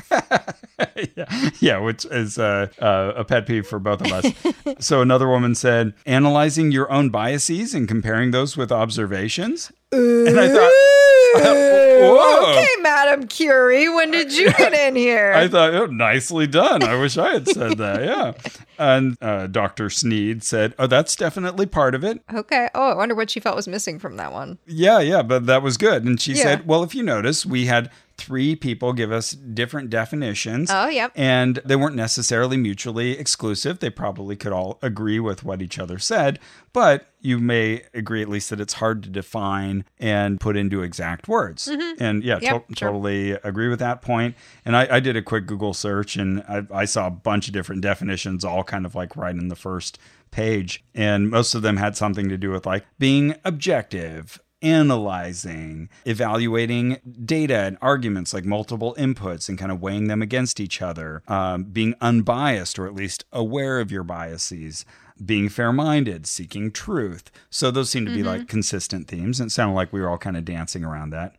So she said, We all have the sense of critical thinking, but it is hard to define. And part of that is because the secular culture has tried to separate critical thinking from its purpose and its foundation. Oh no. So that's what we're going to be talking about today. My definition is, and she put it up on the little screen above her critical thinking is a disciplined and reasoned search for truth. Oh. Like, Okay. Okay. Okay. Good. Good. End of talk. No. Oh. Mm, That would have been a good place to end the talk, Yeah, actually. yeah. Maybe a few I'm with her seconds so in. far. She said other definitions forget why we're thinking critically. Mm, It's- Thank you. It's not just for the purpose of thinking, Thank you. Finally, someone saying it. it's a search for truth. And then here we go. This and is truth is Jesus. This is an exact quote from her. When we start with scripture, we see there is a biblical foundation for critical thinking and even a biblical mandate. oh wow, she's gonna take the first tack. When we Oh. start with scripture, I thought that was so telling. Oh, Like yeah, when Sure. you yeah when you start with scripture and work your way back from that. Mm. Uh, yeah, I, I just thought that part of her phrasing was so telling that that she even started with that. When you start with scripture, Mm-hmm. should that be your starting point when you're thinking critically? oh, okay. I I took that to mean like let's dive into Hamlet here and see where he talks about family. Okay, all right. Well, let's let's do it. Let's keep Okay, going. yeah. Let's see. You know what's gonna happen. So. Yeah, that's right. I, I, I've been there. I lived it. So she says it all starts with the nature of God, the triune nature of God. Mm, Yes. So the Bible doesn't tell us about the Trinity. That was a later Right. Mm. doctrine that then you can try to pigeonhole into the Bible or find little instances.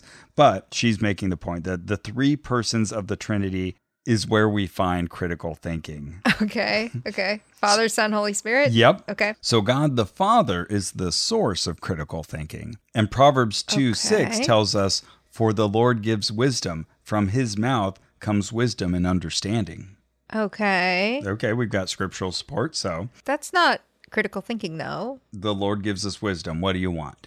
It's like a synonym. Wisdom though is like From his mouth come wisdom and understanding. understanding's closer. All right. Wisdom, I just think of as like older people's gist processing, where they've like taken in a bunch of data Hmm. and summarized it in their head, and they've done a pretty good job of gathering a lot of stuff, and so the summary can be trusted. That's the most ideal version of wisdom, but it's not teaching you to think, it's teaching you to backwards associate. Well, who was the wisest man who ever lived, Carrie? Arthur Miller? No, Solomon. Oh. And who wrote Proverbs? Is it Solomon? Not really, but they think so. Okay. And that's a verse from Solomon. So I don't know what more Okay. you could possibly All right. want. Okay. But no, no, your, your analysis is valid. So she said, It's only because God created things that we have the ability to think in the first place Oh, okay. or the ability to reason. No, it's just I think- tautology. I think that's a common C.S. Lewisism too, which is so annoying. Like, even by the process of thinking about like whether God exists or not, you are using the very faculty that he gave you. right. Yeah. Who cares? Such a begging the question kind of thing. Yeah. I mean, and even like, I mean, if a kid is thinking, "Do I really have parents?" You don't go, "Fuck you! I made you that brain that you're using right now." you go like, "Good job, kid. You're thinking about this. What do you think? Could I not be your parent?" you encourage that. Is this a Yeah. bad example? You're not going to like this. Okay. She says, one of the things that distinguishes us from animals is that ability. And what is the number one thing that separates us from animals? Okay, hubris. One of the audience members chimes in, We were created in the image of God. Oh, clap, clap, clap, clap, clap, That's clap, clap. exactly right. Isn't there like a really famous story about how God was like, don't think for yourselves, Adam and Eve, or I will kick you out of heaven? That sounds familiar. Yeah, okay. Cool, cool. So what? yeah, you're right. The whole tree of the knowledge of good and Yeah, evil. yeah. It's all a story about like not knowing things. yeah, how you should be like, I, I feel like I want more information, but I'm going to stifle that impulse. And we're all still paying for that active uh, critical thinking. Yeah. Good point. yeah. Part of what that means is that we can reflect, we can think, we can be aware, we can reason. He has given that to us. You don't see animals thinking about thinking, right? I have no idea. How would I know? It's funny. I, I had a little shoulder carry that like popped up and said the exact same thing. I mean, am during I the lecture. only person thinking this thought? Like, I don't know what my cat's thinking right now. What is she thinking about? How would I know? How do I know what you're thinking about? Why are we guessing at this? this, is, this is the carry response I was waiting for. I knew that would bug you. I don't agree with any of this. surprise, surprise. So we move on from God the Father to the second person of the Godhead, the Son, who is. Jesus. Yep, good. You're in line with the audience. Carrie's like, got her arms crossed. She's no longer I playing don't along. thi- I don't think this lady's any good. I don't think so. Not a good deliverer of information.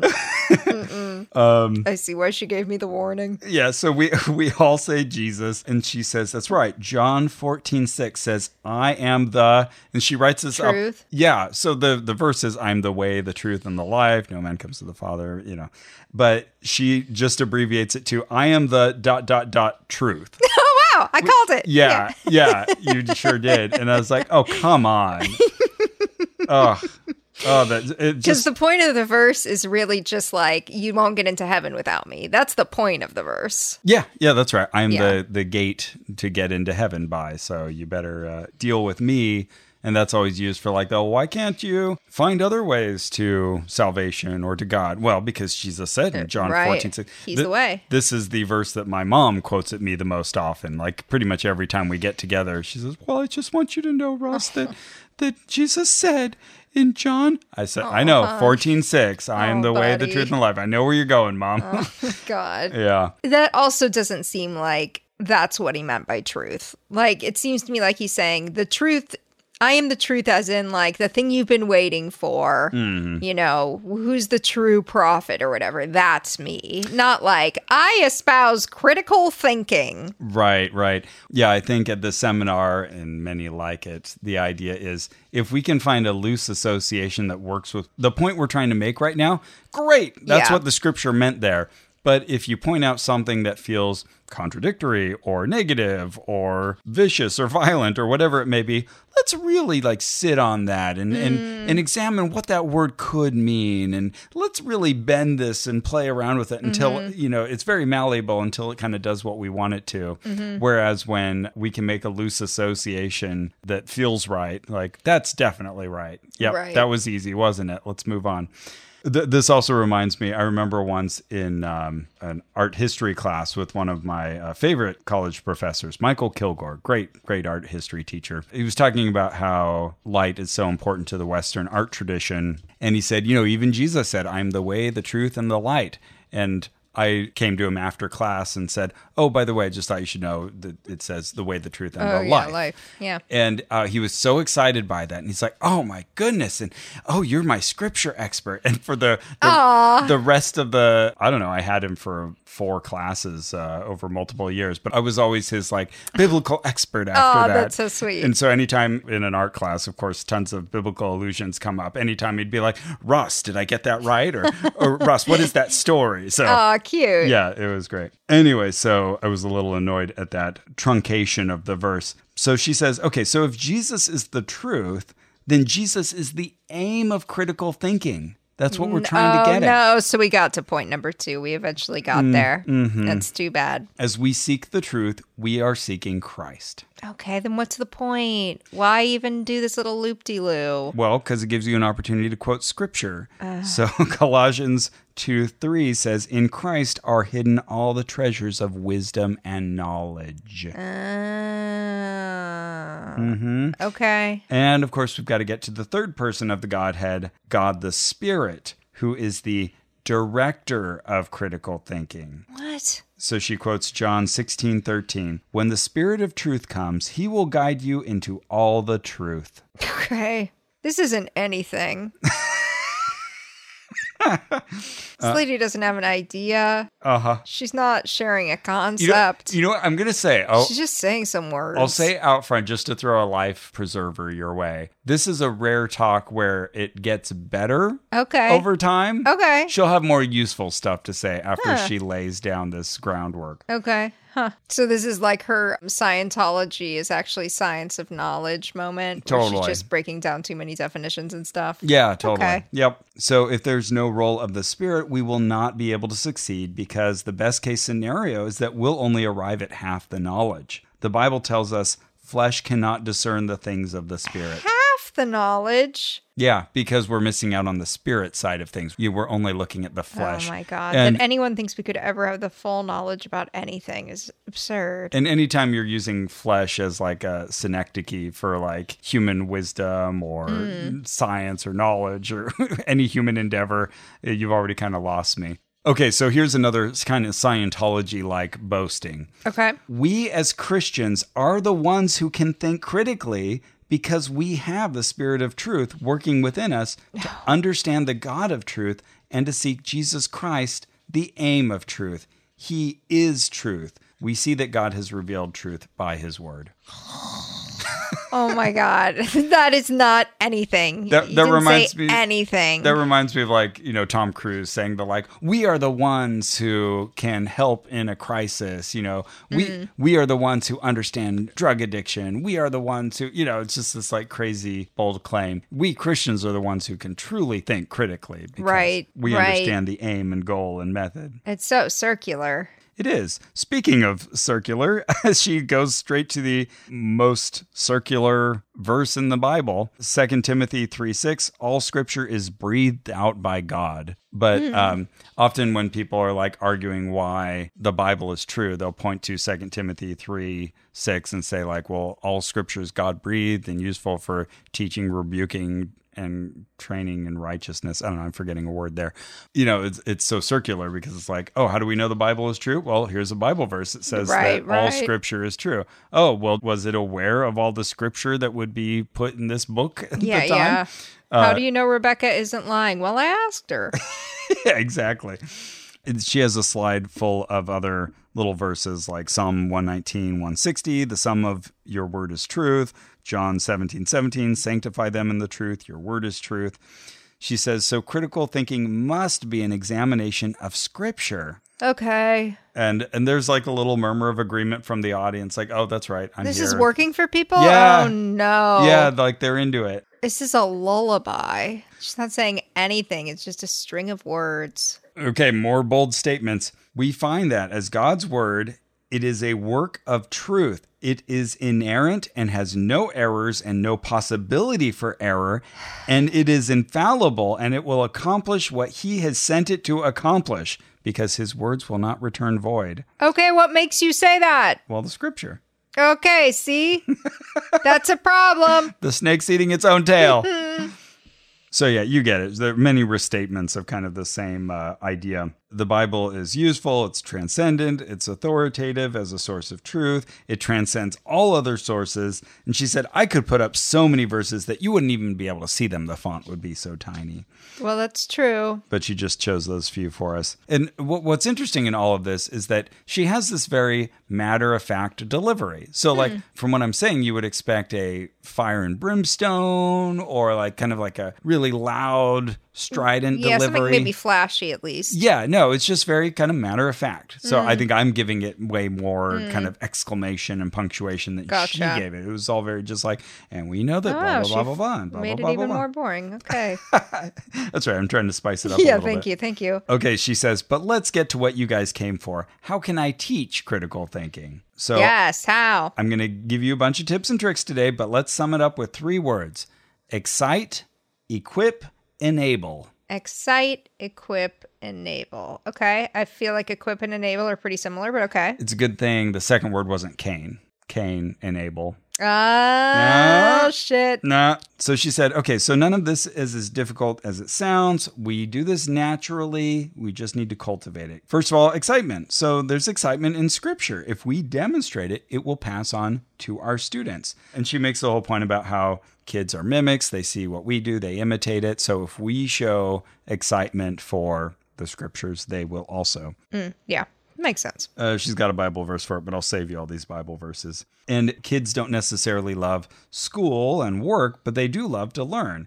What are they asking all the time? Uh, why is blank? Right, Exactly. Why? And we all say that together. And this was actually this was the first good advice I've heard in this whole talk. When our kids ask us why, we need to respond in a way that honors that curiosity and doesn't stifle it. Yeah, okay. So, like, don't be dismissive of the whys or like get irritated by them. Oh, yeah. We need to model curiosity. Oh, great. Also, good advice. Okay, now, Yeah. now you're finally talking my language. She said, if you take their questions and investigate them on your own, they don't get to see your problem solving process. Oh, yeah. I was like, oh, I Agreed. like this. Yeah. yeah. Yeah. If you tell them, like, oh, I'll get back to you on that, and then you just magically appear later with an Mm. answer, that doesn't help them. Maybe, like, do it with them or let them Yeah. watch you kind of look it up or figure it out. I thought that was all great. So, okay, Yeah. good. And you see the beleaguered parents. She pulls out a Bible, like uh, with illustrations. She's like, here's how I look something up. Oh, Don't you think? Yeah, yeah, you just ruined the nice mental picture I had. But yours is probably more accurate. But yeah, good point. I always wanted one of those kids who constantly asked why, why, why, and my son did not do that. He's Oh, just- really? Yeah, he just wasn't that kind of innately always pressing on every point. Kind right. Of kid. Okay. Fair enough. He would just be like, okay. I don't. All right. You're satisfied? Oh. Oh, I'm not satisfied.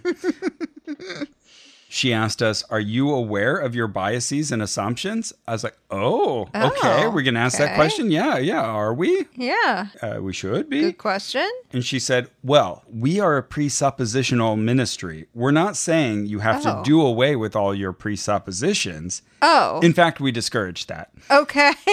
okay. You just need to know where it comes from. I thought, Okay, that's better. I guess. Yeah, source monitoring's good. But it's all going to come from the Bible, one would presume. Mm-hmm. Yes, right. She says, So, what is my presupposition and why? I am starting with the word of God, not because of blind faith, mind you, but because. But because of reasoned faith, my Creator has given it to me, and He cannot lie or make mistakes, and He knows all things. I am confident that is my authority, and that is where I will start. How does she think this is worth a talk? That doesn't mean that I'm not thinking critically. By being aware of that, I am thinking critically. I have reasoned faith. It's like wow, the the loops that we've tied ourselves into. Oh my God. Yeah, every every time that she like makes it sound like, oh, we're starting to be reasonable or like, you know, kind of working from first principles. Nope. We go right back to the Bible. And why even say any of this? Like, everyone in this room obviously agrees with you. You're not pushing any boundary. You're not making us think about anything in any new way. Uh, Yeah, I mean, I think what they're providing here is this is a conference where you can have someone with a doctor in front of their name who will very confidently tell you what you wanted to believe to begin with. Yeah. And now you have her to point to and be like, this very intelligent woman Yeah. gave me this great talk and uh, she agrees with me. Even if you're all making me feel uncomfortable, everybody else in the real world. Right. I can remember back to this time I had with Dr. Dana Sneed. Uh, and so she shifts back to some good advice, which is to explain your reasoning to your kids, not just say, because I said so. okay. That's good Yeah. advice. Granted, sometimes you don't have the time, but wherever possible, we should explain how we came to a decision. Yeah, that sounds good. I like that. She says to encourage their questions. If you don't have time or if you don't know the answer, don't be afraid to say, I don't have the time now, but let's find that answer together later. Uh, but just remember that's a teachable moment and that they get to see you modeling that. Again, Yeah. all great. Yes, I like that. And, uh, you know, kids are creative, encourage creativity. It's part of critical thinking and you know your kids are going to give you thoughtful answers they may not be the ones that you expect them to be but be patient with them think about them they may surprise you all of that's good here's where she got to like well if i didn't already think she would be an annoying parent this made me think so she said okay let's say that your kid just spent a day without doing their work Okay. don't just reflexively ground them or berate them ask Tell them they're going to hell. what did you choose to do today that caused you not to do your schoolwork? Hmm. What a loaded question. yeah. Yeah. I mean, I, I like the concept behind it as far as self monitoring. Uh-huh. But so coming from someone else, I, I see. But But this this really was- irritating. Doesn't sound like a useful or productive conversation. Yeah, yeah. Let's examine the consequences together. Are you going to make the same choice tomorrow or choose a better one? It's like, wow, okay, that doesn't really sound like an open dialogue. Sure, sure. But, you know, she's trying. So then she gets on to equipping them. So we've talked about excitement. Well, of course, they have to learn the scriptures. Equipment. she quotes part of the Shema, the Deuteronomy 6 7. You shall teach them diligently to your children, and shall talk of them when you sit in your house, and when you walk by the way, and when you lie down, and when you rise. The idea is that the scripture should always be, you know, in your family, always being discussed. Okay. Uh, but here, here's where she finally like gets to some learning content. Okay. So she brings up a slide with a pyramid, sort of like a hierarchy. And I'm pretty sure she said Groom's taxonomy, but I know she meant Bloom's taxonomy. It's this pyramid that kind of shows the way that we parse and understand increasingly complex concepts and then deal with them starting with on the the very bottom level of the pyramid you've got remembering so just like learning rote facts essentially like Sure. getting things in your head, intake essentially, and then working your way up to understanding, Okay. applying, analyzing, evaluating, and then creating. And that's kind of like your actualization if you're looking at like uh, Maslow's hierarchy of needs, which, you know, this is great. This is mainstream learning theory. You know, th- there's nothing from the Bible about this Right. but she's willing to sign on to it. She likes it. So she says critical thinking are the those top four. Kind of once you get past just uh, memorization and understanding, once you start moving on to like applying, analyzing, evaluating, creating. Now we're talking about critical thinking. Okay, I like that. So she adds some bullet points to that, and she says, okay, so first of all, you want to define terms. That's really important. That's how we started this whole session today. And Yeah, we did a great job. and uh, she says, I'm a real fan of precision language. Oh my God. No, you're not. No, you are not, ma'am. Yeah, that's what my shoulder carry was saying as well. Oh my God. Precision language. So the lady was like, the Bible is true because the Bible's true, because the truth is the Bible, because the Jesus is the truth. This is where she said, So if a child asks you a question, ask them, What do you mean by that? And again, I thought, Oh, you'd be an annoying parent. No, Oh, I mean, it could be a good advice, but when they ask me anything, like, give me an example. yeah, she didn't in that case, but I, I picture her hearing something fr- from a kid where you can kind of guess what they meant. But you want to turn this into a little object lesson, and so I you're, see. you're making them kind of restate things, Articulate it in for- a different way. for your your own benefit or t- as a form of punishment. I don't know. I I got Uh-huh. a bad vibe from it. I didn't like okay.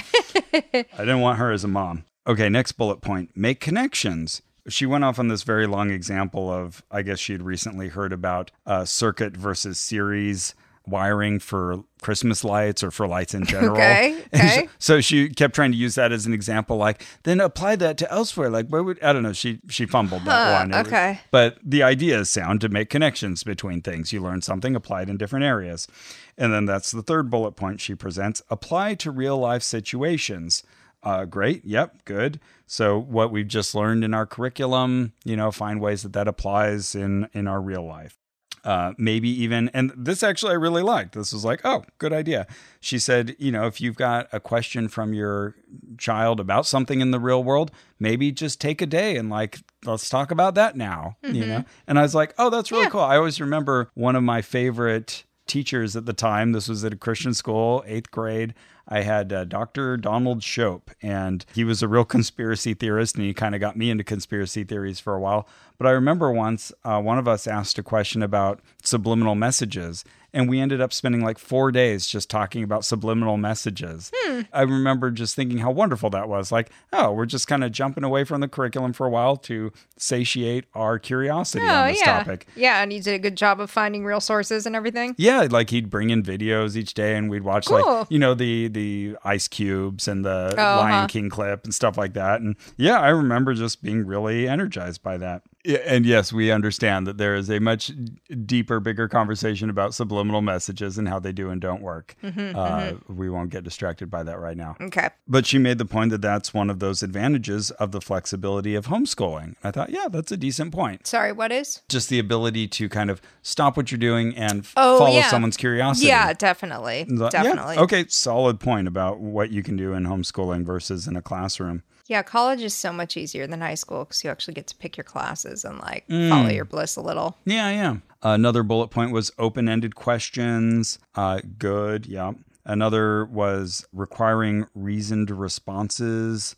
So, this is where she recommended a book called Introduction to Logic by Jason Lyle. And she, she'd recommend him later. I think he works for Answers in Genesis. If not, he's like, he- he's clearly like in their ideological boat. Yeah, Lyle L I S L E. Oh, I see him. Yeah. So he not only gives you all of this great talk about logic, but he also has curriculum with logic, analogies, debate. She highly recommends debate. Like, you know, once your kids get older, definitely have them join a debate club. That's a great opportunity to learn to make arguments and uh, defend them. Uh, problem solving, worldview.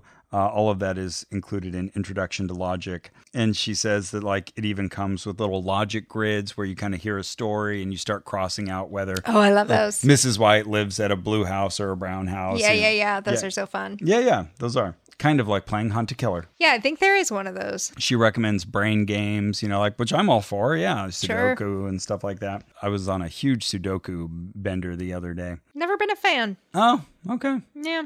I'm a fan. Hmm. She also recommended uh, Mr. P, which is, I think, short for Patterson, uh, another AIG guy. He has a series called Unlocking Science. Okay. And he teaches a framework for critical thinking called ask. So if you hear something, you ask. The A is for Oh. Ask, ask, ask. authority. What is this person's authority to make such a claim? Okay. Good. Maybe. S is for starting points. From what starting point is this person looking okay. at the world? givens. Yeah. and K is for knowledge. How do they know what they claim to know? Okay. These are good in principle. Maybe. Yeah. Yeah. Yeah.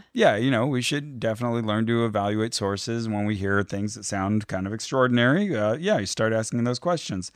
She'll come back to that, but she then But mentioned. she's just going to be like, authority equals God. He always has the best authority. Whoever's referencing God, they win. pretty much. Yeah. Yep, yep. But we'll play that out with uh an upcoming example. But she also recommends a woman named Patricia Engler, who has the seven checks of critical thinking. Number one, check the scripture. Two, check the challenge. I'd like to hear that one unpacked. Three, check the source. Four, check the definitions. Five, check for propaganda Okay. interesting and all of this i'm thinking like yes do that number six check the interpretations and seven check the logic uh, so she has this patricia has this series called ct scan critical thinking scan Fun. and they can be found on answers tv Okay. which you and i have access to so we should watch some of I, I started watching one and it was it could have been the same talk like it was exactly the same sort of stuff so of course dr dana sneed signs on to it uh, patricia engler has also written a book prepare to thrive a survival guide for christian students Okay. and a lot of her videos seem to be that, like just preparing you for when you get to school. Here's when someone says something that disagrees with what you've been taught. Here's how you react to that. And here's how you keep your cool and feel good about what you believe. Right. I wonder how often that works. That a like Christian student leans on a book like that and Hmm. successfully makes their way through college, never having to challenge their beliefs. Yeah.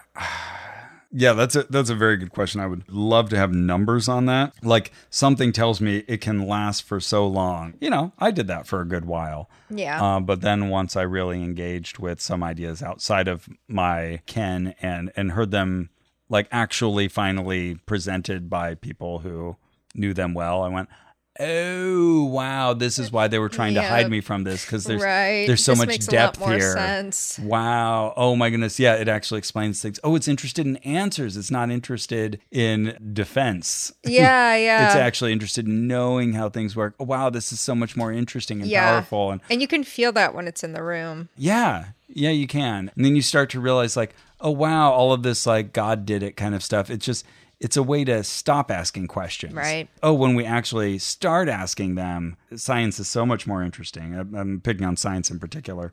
Oh, this is a good moment to mention the names of the books that she wrote. Okay. Or actually, okay, it's, it's just one book, but there's an article she wrote on Pi Day 2021. She wrote an article titled, Without God, Math Doesn't Make Sense.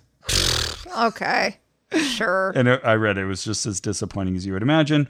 Um, she also wrote the book One Race, One Blood A Biblical Answer to Racism. oh no. I thought that was a Ken Ham book, but it turns out it was written by Dr. Dana Sneed. oh no. Uh did you read it? No, Okay. not one of the ones I bought either, but now I'm curious. Dana Sneed Blood. Yeah, Dana's need blood. All of them do. One race, one blood. Well, at least a 12 week curriculum? Keep you busy for a while. Wow. Wait, wait, just the the racism thing? Yeah. Oh, that's a bad use of three months. Well, who knows? Well, this says as you journey through the biblical perspective of the unity and diversity of mankind, you will be equipped to engage your culture in a biblically consistent way. Yeah, three months is a bit much for that. Yeah, I wonder what wonder what the point of view of this thing is. All right. So, anyway, she says, you know, you may need guides like like this one by Patricia Engler uh, to prepare your students for going to a secular university or even, I hate to say it, a Christian school. I hate to say Mm-hmm. it. Sometimes you have to think at Christian school. I hate to say it. And of course, exciting, equipping, enabling. They're not sequential. You don't do one, then do the other. You know, Okay. It should yeah. be all the time. And then finally, she pulls up the verse that I've been waiting for the whole time, which is Proverbs 22 6 Train up a child in the way he should go. Even when he is old, he will not depart from it. As I was looking at that verse again, I thought, man, what pressure that puts on parents, too. Like, like let's say you learn the truth of science and evolution or whatever it may be and you you move away from the the beliefs that your parents taught you you're like simultaneously pointing a big finger at them being like well you didn't raise me right i guess because Mm-hmm. i departed from your teachings yeah. i always feel a little bad that there's like this kind of like christian finger point at my parents you know that sort of Sure, implied yeah. like well you failed because ross doesn't believe anymore Oh, Right, right. yeah, Um, definitely. I always feel that kind of uh, vicarious discomfort for them, and it- it's just it's not a fair system. It's not a fair statement. Yeah. I mean, sometimes your ancestors are voyagers and your parents don't tell you about it. And then when you're like a preteen, you realize it that you have a heart for the sea Mm-hmm. and you don't follow the ways they raised you because you're standing at the edge of the water. Because you know the way. Yeah. Sometimes that's how it happens. Yeah. Uh, she has some decent example about, you know, like letting kids fail from time to time, uh, letting them live with the consequences, which can sometimes be difficult to do because sometimes those consequences affect you as well. You know, that was all interesting. She- She also recommends some other broad concepts like let them get involved in student led activities, let them collaborate and experience other children who learn in different ways and the process of making compromises or considering someone else's view. All of that's great. Okay, so now that she's given us all these tools, taught us how to equip, excite, and all of that. So now she's going to give us three examples to look at Okay. and and use these as uh, you know little conversation starters for critical thinking. So let me show you this video clip from Superbook, an animated Bible show uh, hosted on CBN, the Christian Bible Network, okay. same place you find the 700 Club. I'd never heard of this before. So, Oh, do we have anyone to battle Goliath today? I'm taking numbers. I will fight him. Come on, people! I asked for a warrior and you send me this? Do you fear the least of Israel? All right then. Goliath! Breakfast is served!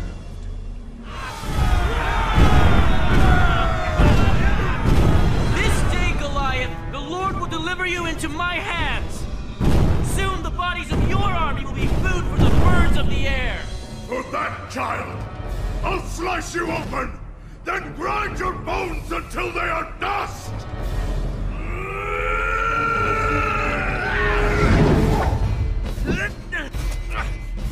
Stand still so I can kill you!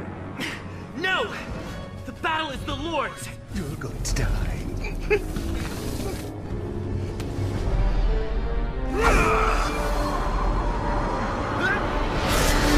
Hell yeah. You come to me with sword and spear, but I come to you in the name of the Lord of hosts. Your god is weak!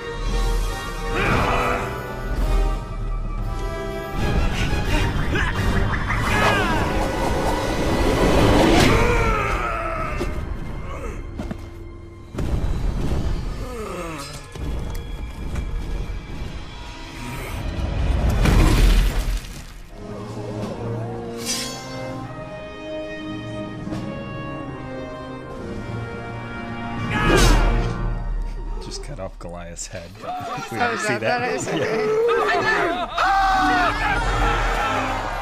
is okay. okay. All right. Gruesome. Yeah, yeah. They don't show David cutting off Goliath's head, but they, you know, that's what happens. And so what Carrie just saw, you can find it on YouTube. Superbook David and Goliath, and this was the little segment that Dana Sneed played, and it is this uh, cartoon, looks like kind of television quality animation. Yeah. Carrie look- was- looked like Mystery of the Kingdom of God. Totally. Yeah. yeah, Yeah. actually a lot like that. So it's this, you know, CG animation of the David and Goliath story, but just so cartoonish where you've got David doing like backflips and it's like slow motion video of Goliath didn't throw a spear, but like the spear like slowly flying through the air and just barely missing David and cutting the sack of stones off of his belt. Yeah, it was just uh, very over the top. So she- That's the old Bible story about the normal sized man killing the giant. Right. And and you already said something that's more accurate than that clip because David at that time wasn't like a boy, but he's often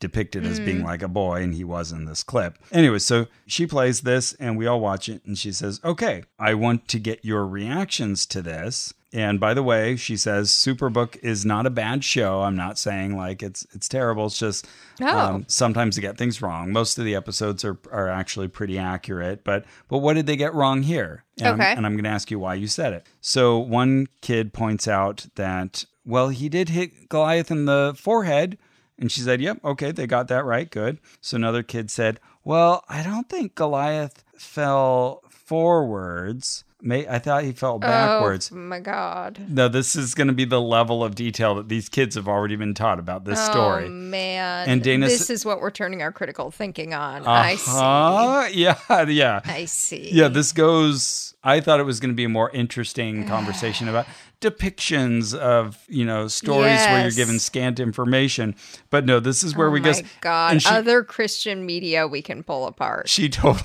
she totally engages on that level too. She says, Oh. "No, actually, the account does tell us that he fell forward, so that is correct." Oh my God, she's the Neil deGrasse Tyson of Christian media. So there was another, either an older kid or or a young man, but uh, he pointed out that well, David wasn't that young. His pouch of rocks wasn't cut off with a spear. And Dana says, "Yes, those both of those points are correct. That's very good." Nice. And one kid says, "Well, he didn't do backflips," and she's like, "Yes, that's right. Good yeah, one. backflips were not described in the Bible, so he probably did not do them." Another kid, you got some very small kids, probably like four or five, saying like, "Well, he did kill the giant." Yes, that's correct. Yes, Good. very good. He did kill the giant.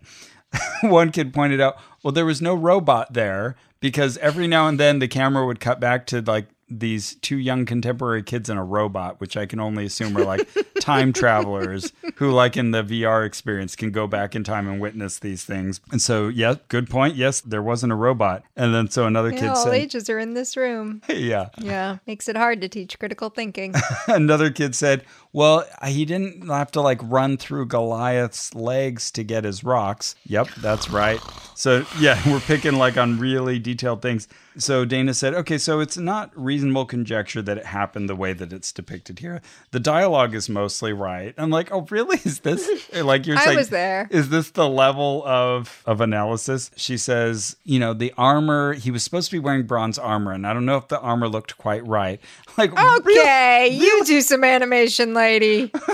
she said we'll give him the benefit of the doubt on that one and i i threw i raised my hand and i said goliath throwing the spear almost feels like it was sort of conflating the story of saul throwing a spear at david and she's like oh that's actually a good point okay yeah maybe um but yeah that didn't happen in the original story also she pointed out that david did not reject the armor because he was too small that wasn't the reason Oh, good. No one cares, but good. that lesson was not as interesting as it could have been. But she said, It doesn't mean you can't show this to your kid. Uh, that's not my decision to make. But if you do, use it as this exercise in critical thinking where we actually go to the scripture and we read along and we compare the two. Oh, Okay. Uh, it's, it's critical thinking adjacent, Yeah, I Mm. guess. something. Yeah, At least it sure. teaches you to be a good pedant. Yeah, I mean, if this is lesson one, maybe. I guess if it like starts them on a path thinking in this way at all, I guess maybe. It's just so it's so sad. It's so piddly. Yeah. Okay, so now she gets to example number two. She said, Kids love to listen to music, but even Christian music can have problems. Okay. So I'm going to play you the first four lines from this song and tell me if you can find the error here, Carrie. Oh my god, these people with their veggie tales and their songs and Nothing better to do than to uh, rip apart other Christian media. Okay, so this is from Natalie Grant and it's called In Better Hands. okay.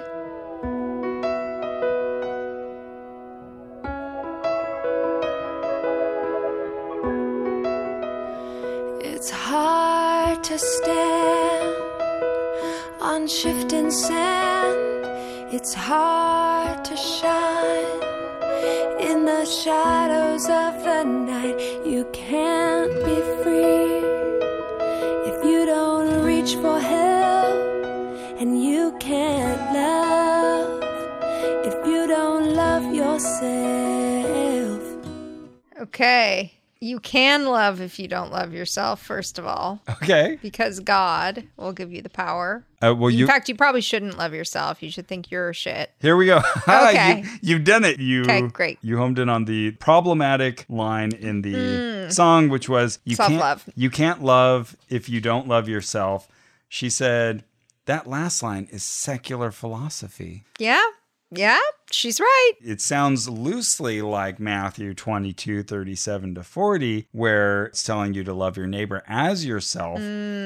But the point is not that you need to love yourself more. The point is that you probably already love yourself too much and you need to love others more. Sure. I Okay. guess it really depends on where you're starting as a person.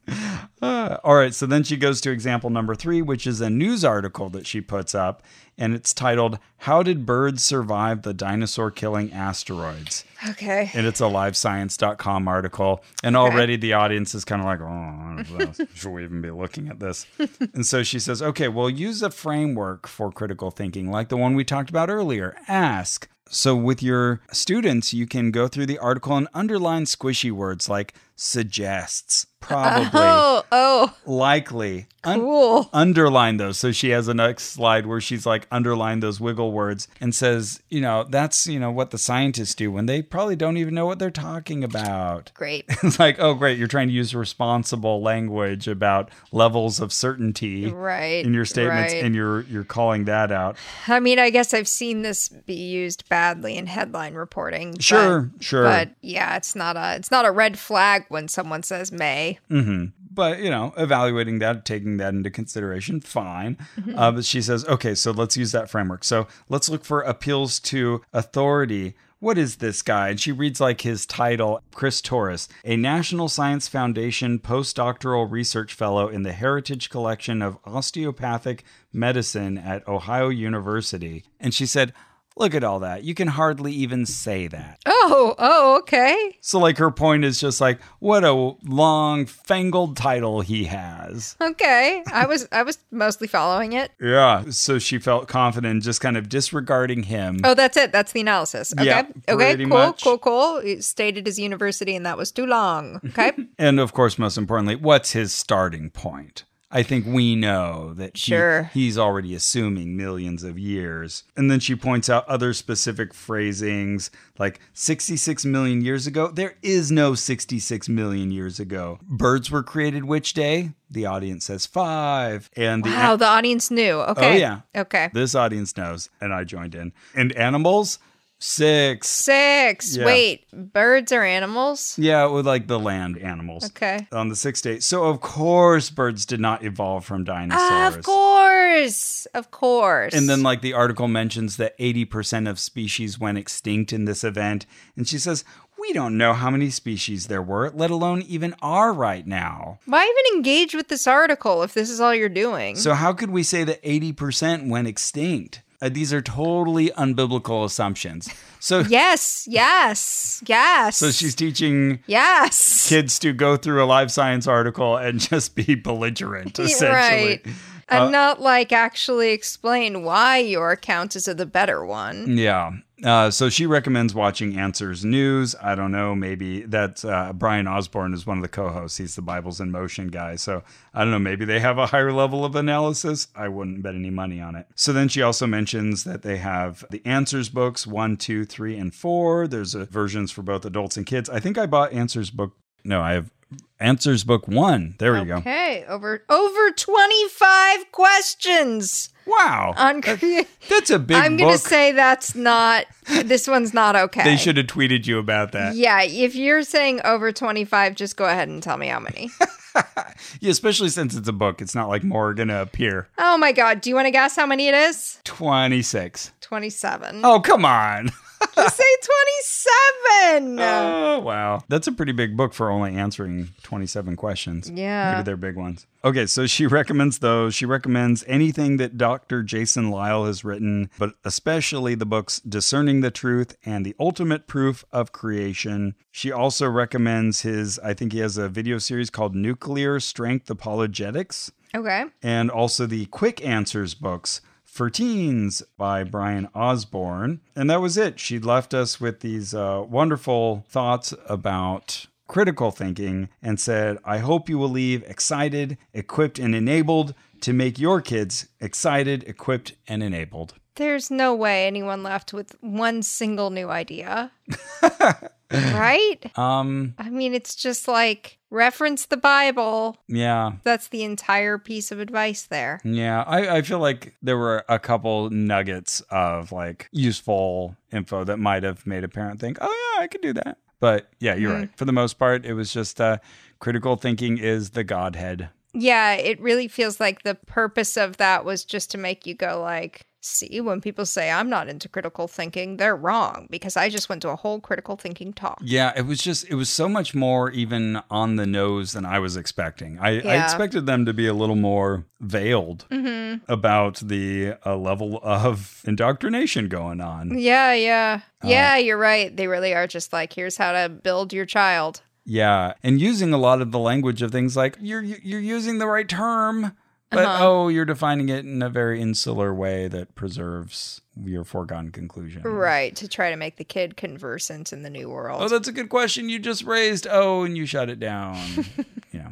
Oh man. Well, it sounds um annoying.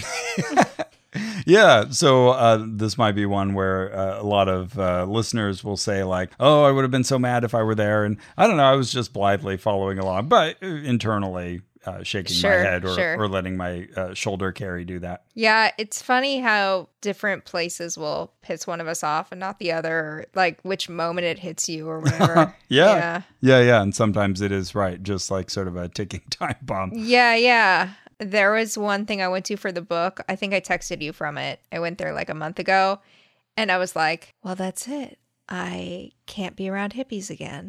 That's right. this has ruined my love of yoga. Aw. And yeah, it like destroyed me for like two days and then I was then I was back, baby. Oh, good, good. But um but yeah, just like it hits you at that right moment where your defenses are down and whew, tough. But usually we're usually we can stomach all of it. It's funny. I still consider myself like part hippie just because I was raised in Santa Cruz. Yeah. Even though I was also raised within this right wing enclave within Santa Cruz. But that's good. I'm glad you've come back around on hippies. Yeah, I mean, yeah, whatever. Like I'm vegan, I gotta be. you know what I mean? Yeah. All right. Well, uh, there we go. That was it for that session. And then I uh, carried on my merry way to other sessions and more ARC stuff. So uh, next time we come back to the ARC, we'll maybe talk some more ARC. All right. And then, then we can come back to some more of these uh, homeschooling classes. All right, cool. Well, that's it for our show. Our theme music is by Brian Keith Dalton. This episode was edited by Ross Blotcher. Our administrative manager is Ian Kramer. You can support this and all our investigations by going to MaximumFun.org forward slash join. Yes, please, please do become part of our Maximum Fun family. And also tell a friend, leave a positive review wherever you can leave reviews. TripAdvisor, Maybe. Apple Podcasts. You do you. Mm-hmm. Write a message. Put the message in a bottle. Put the bottle in your pool Okay. and let your spouse, roommate, whoever also uses the pool discover the bottle with the Mhm. note inside I like and this. discover our podcast because on the note you've written, Hi, I'm sorry we don't talk as much as we should. I love you so much. And when you get this bottle, I want you to know that the most important thing for you to know is that you need to listen to Ona Ross and Carrie a podcast. Yeah, that'll fit on a scroll. Yeah.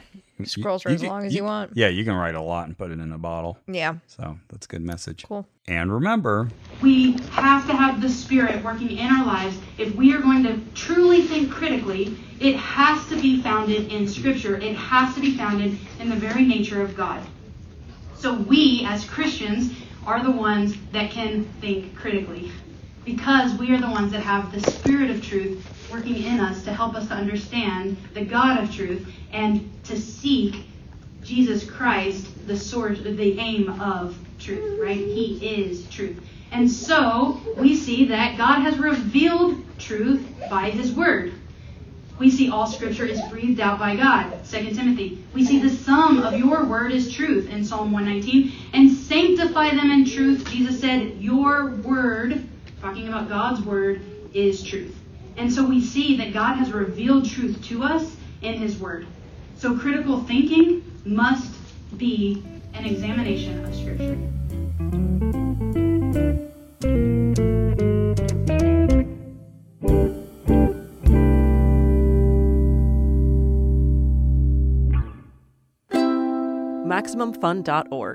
Comedy and culture.